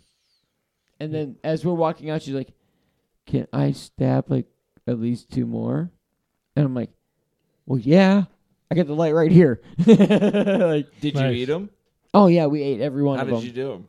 Uh, Chad cooked them the next day. We fried them up, You fried them. batted them, and fried them. Yeah. We did ours on the grill with uh, butter and barbecue sauce. Based them and just gr- cook them on a grill. Yeah, sounds oh great. man, they were great. oh yeah, they're good, dude. It was it was great. Fried are so good. Awesome. I'm interested. So, well, well, I guess I got in the frog gigging. That wasn't. We Uh, cover everything. uh, yeah, I'm gonna go to Penn's here, Penn's Creek, in the next couple weeks. Uh, I will let everybody know the week before I go a little more about it, and it's just in coming up in two weeks from now. I think I'm going. Gonna be a fun trip. It's gonna be dads and their sons. Awesome. It'll be Is this three. a talking or a bassin trip? This is gonna be a It's a gig not a trip. bass, and now. it won't be gigging. Uh, it's gonna be it's gonna be a trouting trip and uh, going to central Pennsylvania. It, you know, even if the water's low, like I was talking about earlier, still think it's gonna be a fun time hanging out with That'll be a great a few time. other dads. You know, camping out. We're gonna have tents. Yep. You know, doing our thing and. Hopefully, like I said, if we get a little bit of water, even the brook trout streams will be good. So I can we can go do that, and we'll we're gonna make the best of it, whichever way. There's gonna be some bugs coming off, so even if we go nights and you know before night, you know early day. Six guys, three Tenkara rods. They'll have fun regardless. Oh, you're goddamn right. Speaking of which, How many And- Tenkara rods is a circle jerk? It'd wait, be Devin. It'd be you know my buddy. You know Devin. Devin, yeah. And, and uh, Tim, his dad, and uh, uh, Ron. You guys met Ron. We're gonna meet, we're gonna call Ron one of these days from one of his favorite establishments. so so I have a I have a yeah, I got you. I got you, Mark, on that one. I have a trip lined up, and before I talk about it, I need you assholes to just zip it while I talk about this. My friend Davey, who is a Tenkara fisherman, his wife is an angel, a saint on earth. And she is going to come over after the baby's born and hang out with my wife so that we can go smallmouth fishing. And he, I've already got like six or seven of them that it went through at this point now. Drink worry, more of Chris. this I'm- I'm- Manhattan, I'm- Mark, I'm and you're gonna fucking make I'm some. going to hear you out. They are doing us a solid by coming over and helping watch the two kids and the baby. And I'm going to take Davy out, and I'm going to try to convert him to fly fishing. Not Tenkara. Just Yeah. like that, Chris and Are you Davey guys- were best buds. Are you guys? Are you guys dying? Davy's a. Gr- Davey just texted me the other day. He's like, "Hey man, I know, listen he's to the- probably gonna listen to this too. no." He listened to the last one. He's like, "Hey, it's not the same without you," and he goes, "But what is up with all the Tenkara hate?" and I was like, "Well, Jesus hates Tim It's Carr. just humor. Jesus and hates hey, it. listen to what yeah, it's it's we a don't fun care. running We joke. don't care what you do. And um, I was like again. I, But I would say If it wasn't Tenkara, it'd be live Aaron scope. Shine. Aaron Yeah. Shine loves to fucking. He loves Euro nymphing. And Yeah. guess what? It works. That motherfucker got made fun of for Euro nymphing all day in my goddamn boat. Good. And I don't give a shit what the hell you do. What I said, you know, I like a lot of guys who suck dick too. Okay, it's okay. I don't mind you being gay. It's cool to be gay. There's nothing wrong with that. But I'm not gay. Period. Are we sure? No, you've seen my wife. No, if you heard if you heard his voice today, Dude says, "No, I'm not sure." Just saying, no, I'm not gay. But I'm saying, like, you know, I, d- you could do a lot of things in your life. I'm not going to Euro nymph. Okay, it's not my thing. That's okay. But it's cool if you do it, as long as you treat the fish well. while you do it? I don't care what you do. It's cool as long as people can fish any which way they want. As long as they treat the environment cool and treat the fish great. We don't care, do we? Here at SVS So- Fishing. Mm, No. So I'm going to try to teach Davey that the way we smallmouth fish out of a boat will not work with tenkara. You know, strip, strip, pause with a tenkara rod is only going to create slack, and you're going to miss those fish. What is it? Just a Every twitch time. of the wrist? the touch of the wrist, and that's what, that's what misses them That every was it. time. That's it. that's that was the winner of the night. Yep. What is it? Just Yes. a twitch of the wrist? Mhm. Moving on. Airing of grievances. Jimmy. Oh, little Jimmy. Perfect. I have my moments, boys. Buddy, I, have I That- my love moments. you. I love you. I'm going to Jim. tell you that was like threefold. Yes, that like was that the was winner. like three shots all at once. uh, a, I'm not going to get into them because one of them is really bad you, for me. You sir, are the Tenkara aficionado. That's You right. won the award for the night. Mhm, congratulations. That's the name of the podcast. Look at the flick of the wrist. Flick of the wrist. Just a flick of the wrist. well done, Jimbo. Okay, we have one airing of grievance. I have a, I have one at first, Okay, go ahead. which is not related to what we're going to air our grievances on, but this is my own. Today I drove by the boat launch at in Franklin, and there are limited spots for people to park boats or trucks and trailers or cars and trailers. And all these people going kayaking are parking their Subarus in these long ass spots that are made for boats and trailers. So if anybody's listening and you have an opportunity to park somewhere where you see a really long parking spot, it's not for you. It's for a boat trailer with a car attached to it or a truck attached to it. Stay out of that spot. Park in that little tiny spot that your Subaru fits in. Stay out of the boat, trailer, and vehicle parking spots. Why do I feel like it's Everywhere. A, why do I feel like it's a Forester? Could be a Forester. I mean, we could just list all the all the Subarus, but I feel like he singled out Subaru. yeah, it's usually a Subaru and it's usually a fucking Outback with a kayak rack on top. Ah! And a and a 13.3 sticker or a 26 sticker. we get it. Is that a growl? No, he burped into the microphone. What 'cause hell From the it? depths a of hell. 26 sticker. It's a marathon. Like I ran a marathon. I got a sticker. Here, I'm going to tell you about it. dude. And she, she I wish you guys could have seen Dude. Mark's eye roll right on, there. She usually has like butch hair. Whoa, whoa, whoa! We're not we're not accusing anybody of It anything smells like here. a Lilith Fair concert. Easy, guy. Look, I will not participate in this shenanigans. the Sarah McLachlan car freshener.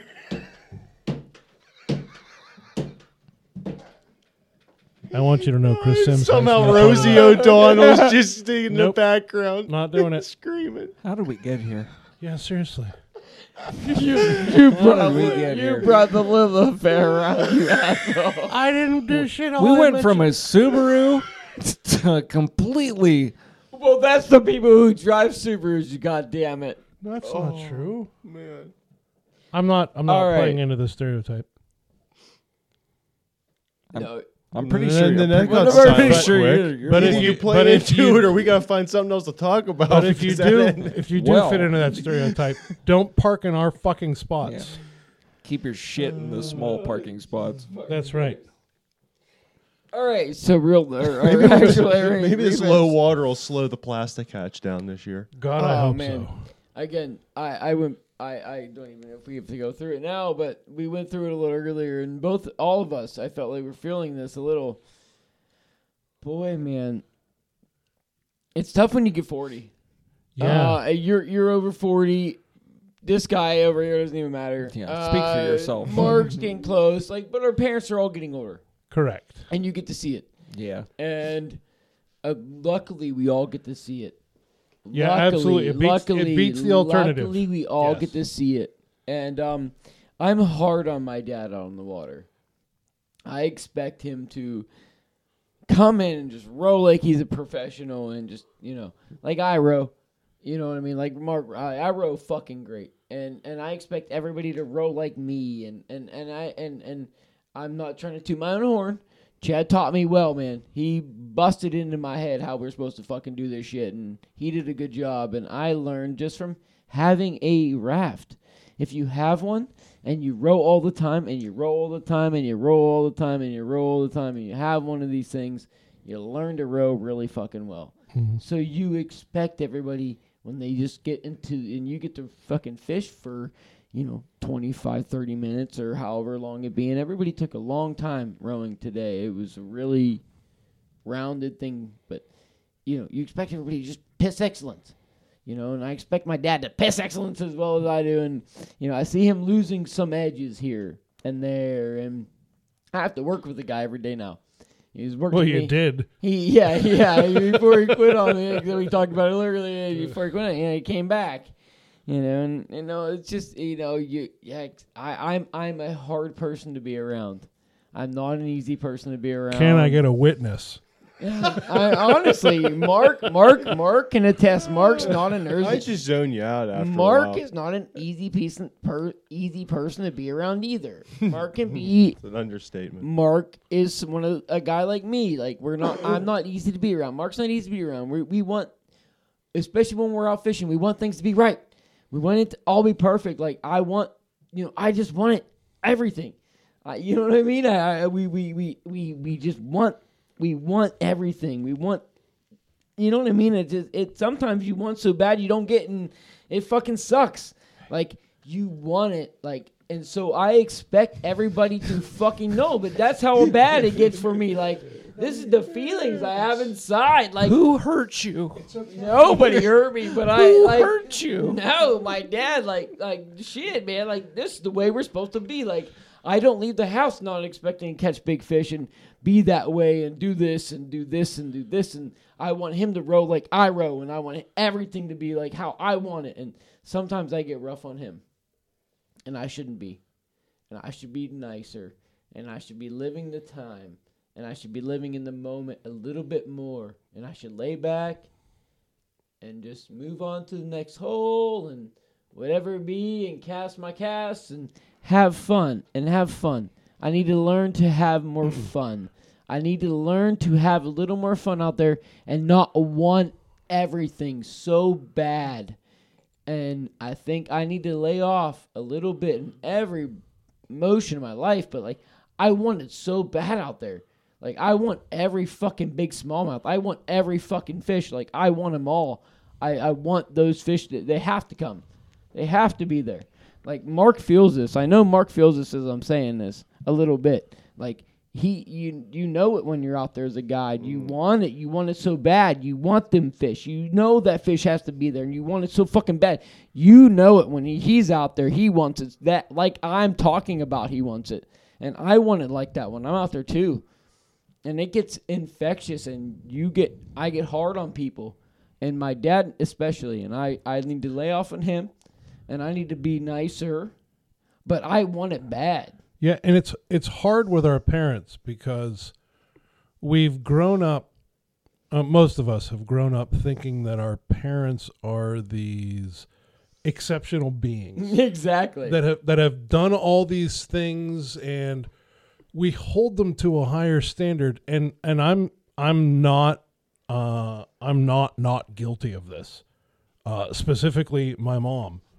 I am crazy hard on my mom, and the number one thing is she always talks with her fucking mouth full, and that's that's like one of my triggers. Like I've got that whatever the hell the the thing is called. OCD.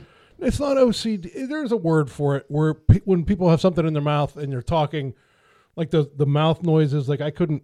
My mom used to watch soap operas, and you could hear every single every single mouth noise, and yeah, that fucking drove me nuts. And now my mom has devolved into talking with her mouth full, and I'm not like mother. If it wouldn't be too much of an inconvenience, could you please finish chewing before you tell me about that thing I don't give a fuck about?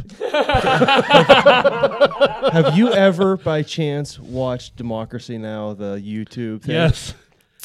Oh, it. I, I Ah. literally at one point I punched my desk time because three times in a row she made a statement that was three three words long. Like, And I was like, "Bam! Damn it! Stop it!" And I shut it off. I couldn't take it anymore. Yeah. If Jason did Clearly my, if Jay did this in the it. podcast, I'd punch him in the face. Oh, Yeah, that my- drives me nuts. We were eating. My, my mom came over Friday night for Chinese, and she's eating fucking soup with her oh. mouth full. and I've I've gotten to the point where I just I point at her and I go nom nom nom, and then I I pinch my fingers like zip it, and I shouldn't do that. That's that's not kind. That's It's that's not. that's not But how like- you treat a parent. But No. we we hold them to such a high standard. Like I would never treat.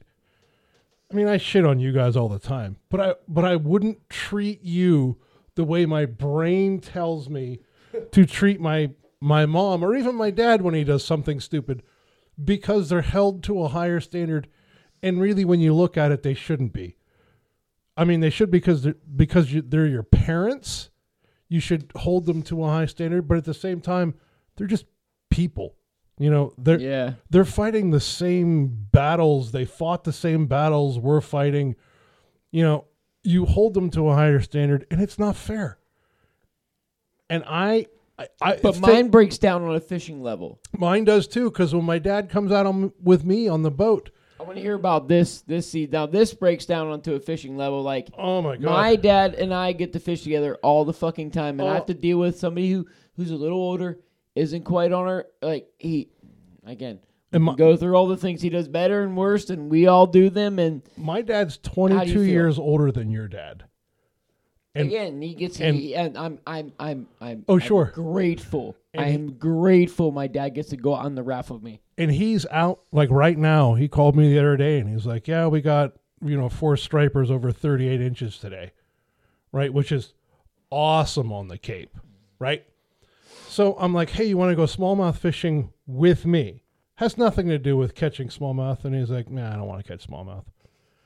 And I'm like, "You fucking turd." You son of a bitch. Yeah, like I don't care if we catch smallmouth. Let's go hang out. He's like, yeah, those fish suck. So I'm just gonna, I'm just gonna sit I- here on my iPad and and and read the New York Times and Wall Street Journal, and then get pissed off at political things and not do anything about it. I, I, I seriously though, Damn you, Rush Limbaugh. I seriously couldn't envision rowing my dad down the river. Yeah, yeah. I I quit I, ne- I never have, and never. I, I- I, doubt the time will probably will ever come where I ever will. I couldn't imagine it. I That'd be quit asking him Show. because if I don't go fishing on my dad's terms, Well, your dad's gonna want to catch walleye the whole time. He's It's like, not Are happening. you gonna put a trailer on this boat and catch I me could agree walleye, to kid? that. I could agree That to that. happen. yeah, I feel like I feel like I gotta almost trick my father into stepping foot on Right. my boat. and I I love my dad, but I I've come to the point in my life where I recognize what he's going to do, Yep. what he's not going to do, and if he acquiesces, what he's going to be miserable doing. So I just don't put him in that situation anymore. But it took me a long time as as a grown up as a man to break that down and go, okay, this is what it is. He's 81 years old. If he doesn't want to fucking do it, he's not going to do it. Which is a value, which is a, a virtue. Like if somebody says to me, "Hey, do you want to go do this thing?" and I don't want to do it, but I don't want to offend that person, I'm like, "Yeah, what the hell? I'll go do it." The entire time I'm like, "I don't want to be fucking doing this." I could break that down even to my dad and I fishing together. My dad does not want to throw a fly on a sinking line. He refuses. Yeah. He's like, fuck that. He got three snags in a row because he fishes flies so slow. He fishes flies slower than we all fish them. And he fishes well, fishes slow. And I'm like, all right, dude, I'm not going to tell you again. Pick up the fucking seven weight, the floating line with the jiggy sculpin on it, or the jiggy, whatever we were just talking about on it, and just fish it. And I'm like, and he's, and he's like, and he's, "Ah," whatever. And he, uh, he shrugs me off again and he catches another snag. I'm like, okay, all right, I'm done background, bud. Like, let's just, and then he switched to that and then he started catching all the fish. Mhm. And he started catching fish after fish. And he caught, he caught 25 fish today. Here's here's the weird part. You know, it's, and he just he just once he got to what he like you were saying, he didn't want to. He doesn't do that well. He doesn't like to do that, and he doesn't fish that way well. So it's like, just here. Here's what you do well. You do this. This is what you do. Uh, here, floating line, jiggy fly. Do what you do. the it, it's weird because there's a point in your life and it's not written down it's not on the calendar you don't know when the fuck it is but you leapfrog your parents You do. It's Eh. weird when it happens too. yes it's weird and it creates a dynamic that you're not emotionally prepared for so you react to it by lashing out because you're expecting more from them because you have more to offer now. And that's not and that's not humble bragging. That's not a lack of humility. It's just a fact mm. because they are they are aging out of that that that point where they're as capable as they used to be. And you remember them as very capable. As So- the best, the best ever. exactly. So when you leapfrog them and they're not hitting that level that, of expectation that you have for them or even that you have for yourself at this point it's it's a level of anger and tragically disrespect that comes out because you don't know how to deal with it. And it it took me a long time to really come to terms with that. And i'm i'm still not i'm good at it with my dad now. But i still harbor that that with my mom and i'm not trying to make this psych talk No, I on have a the same. podcast, No, I know but you're it's- right. but dude. it's no, it really completely for legit. real. Like this is my Aaron Grievance. My dad's not what he was at one point, and my dad took me to do everything, and Yeah. he made me who we he he. If without him, there is no SVS podcast. yeah honestly, like he is the catalyst of this podcast. Chad, everybody here, like that we that originated this thing. Honestly, he he's and he's great at fishing, but it's it's one of those things you just expect him to piss excellence, yep and you you And find the moments where he starts to slip a little, but he's Yep. still he's. Don't get me he's- wrong. he's still- still out there fucking. And he rode. He rode great today. And I'm not. I'm not talking shit. But you just see it a little here and there, and you just see the moments, and it's like, God, I just you know. Uh, And you that's know the what I thing mean? is- I, I I'm going to a bad right now. he's he's not pissing excellence anymore but he's still pissing greatness yeah, surely. and you're pissing a little better than greatness so it makes yeah, it so never it, excellent for so me. it, so it makes it feel worse like they're not great but they're okay when they're still great compared to the average fisherman but they're not what you remember in your memory oh yeah. yeah it's Oh, yeah. it's it's tough Hey, Yeah, Uh, but you know what to do. There's, you know, and like Boss just I harped on for 30 years, yeah you know, and it's- there's a point in time where, yeah, you're slipping, but you need it too. Yeah, to exactly. keep you from slipping. You might not like it, but I'm going to give it to you. yeah. And then there's times my dad don't like it, and it's I don't. Too bad. I didn't like it for the last thirty years. right. You know, shit. I didn't like when I told you I was going to go fishing, and you made me go dig five holes to go put trees in, just because you wanted to make sure that I had a chore to do before I go fish. So I'm going to give it back too. Yeah. You know, And and I- there's a point in time where, yeah, they might not like it, but they need it. Yeah, and I'm not they- saying it's wrong Yeah, by they- any stretch of the imagination. It's just what it is. You're right. And it's caring. That's us Mm-hmm. caring. If we didn't care, you know, it's like I told Jim. If I didn't care if you caught a big fish, I wouldn't sit here and harp on you. But that extra couple feet in the cast is the difference between a big one and a 14. Now, that's, that's why. That's why You- you know. That's why Now- I harp on you. now Jim's going to go home with an erection because you Well, care no, about you him. you give a shit. You Yeah, give- if I I'm gonna, didn't, I'm gonna, you know what? I'm gonna change the name of this podcast to Daddy Issues. that's a good one. Way better. Nailed it.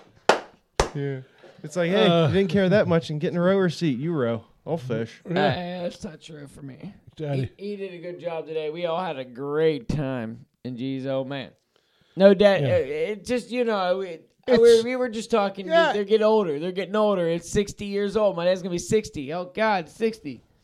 The big six zero for the old man. You know, Yours is what eighty. He'll be 82 in June. holy hell. Yeah, I'm closer to your dad in age than your dad is to my dad. Yeah, well, oh, that's yeah. My wife's dad, yeah, is, is older. T- is the same age as my dad's dad. And Yeah. yeah. It's uh, you know, my mom's 70. different dynamics for people. My dad had. I was very young when my parents had And- me, so I, I got to grow up with my dad. And I'm very blessed to still have them both. Oh, absolutely. 80, my wife's-. My wife's dad died last year at 70. And like it it shook it shook that family hard. No. So, like, I recognize that I'm blessed. I'm very lucky to have my family, but I just want them to be better. Oh, and on that note, and on that note, we all want our families to be better. Uh, shit.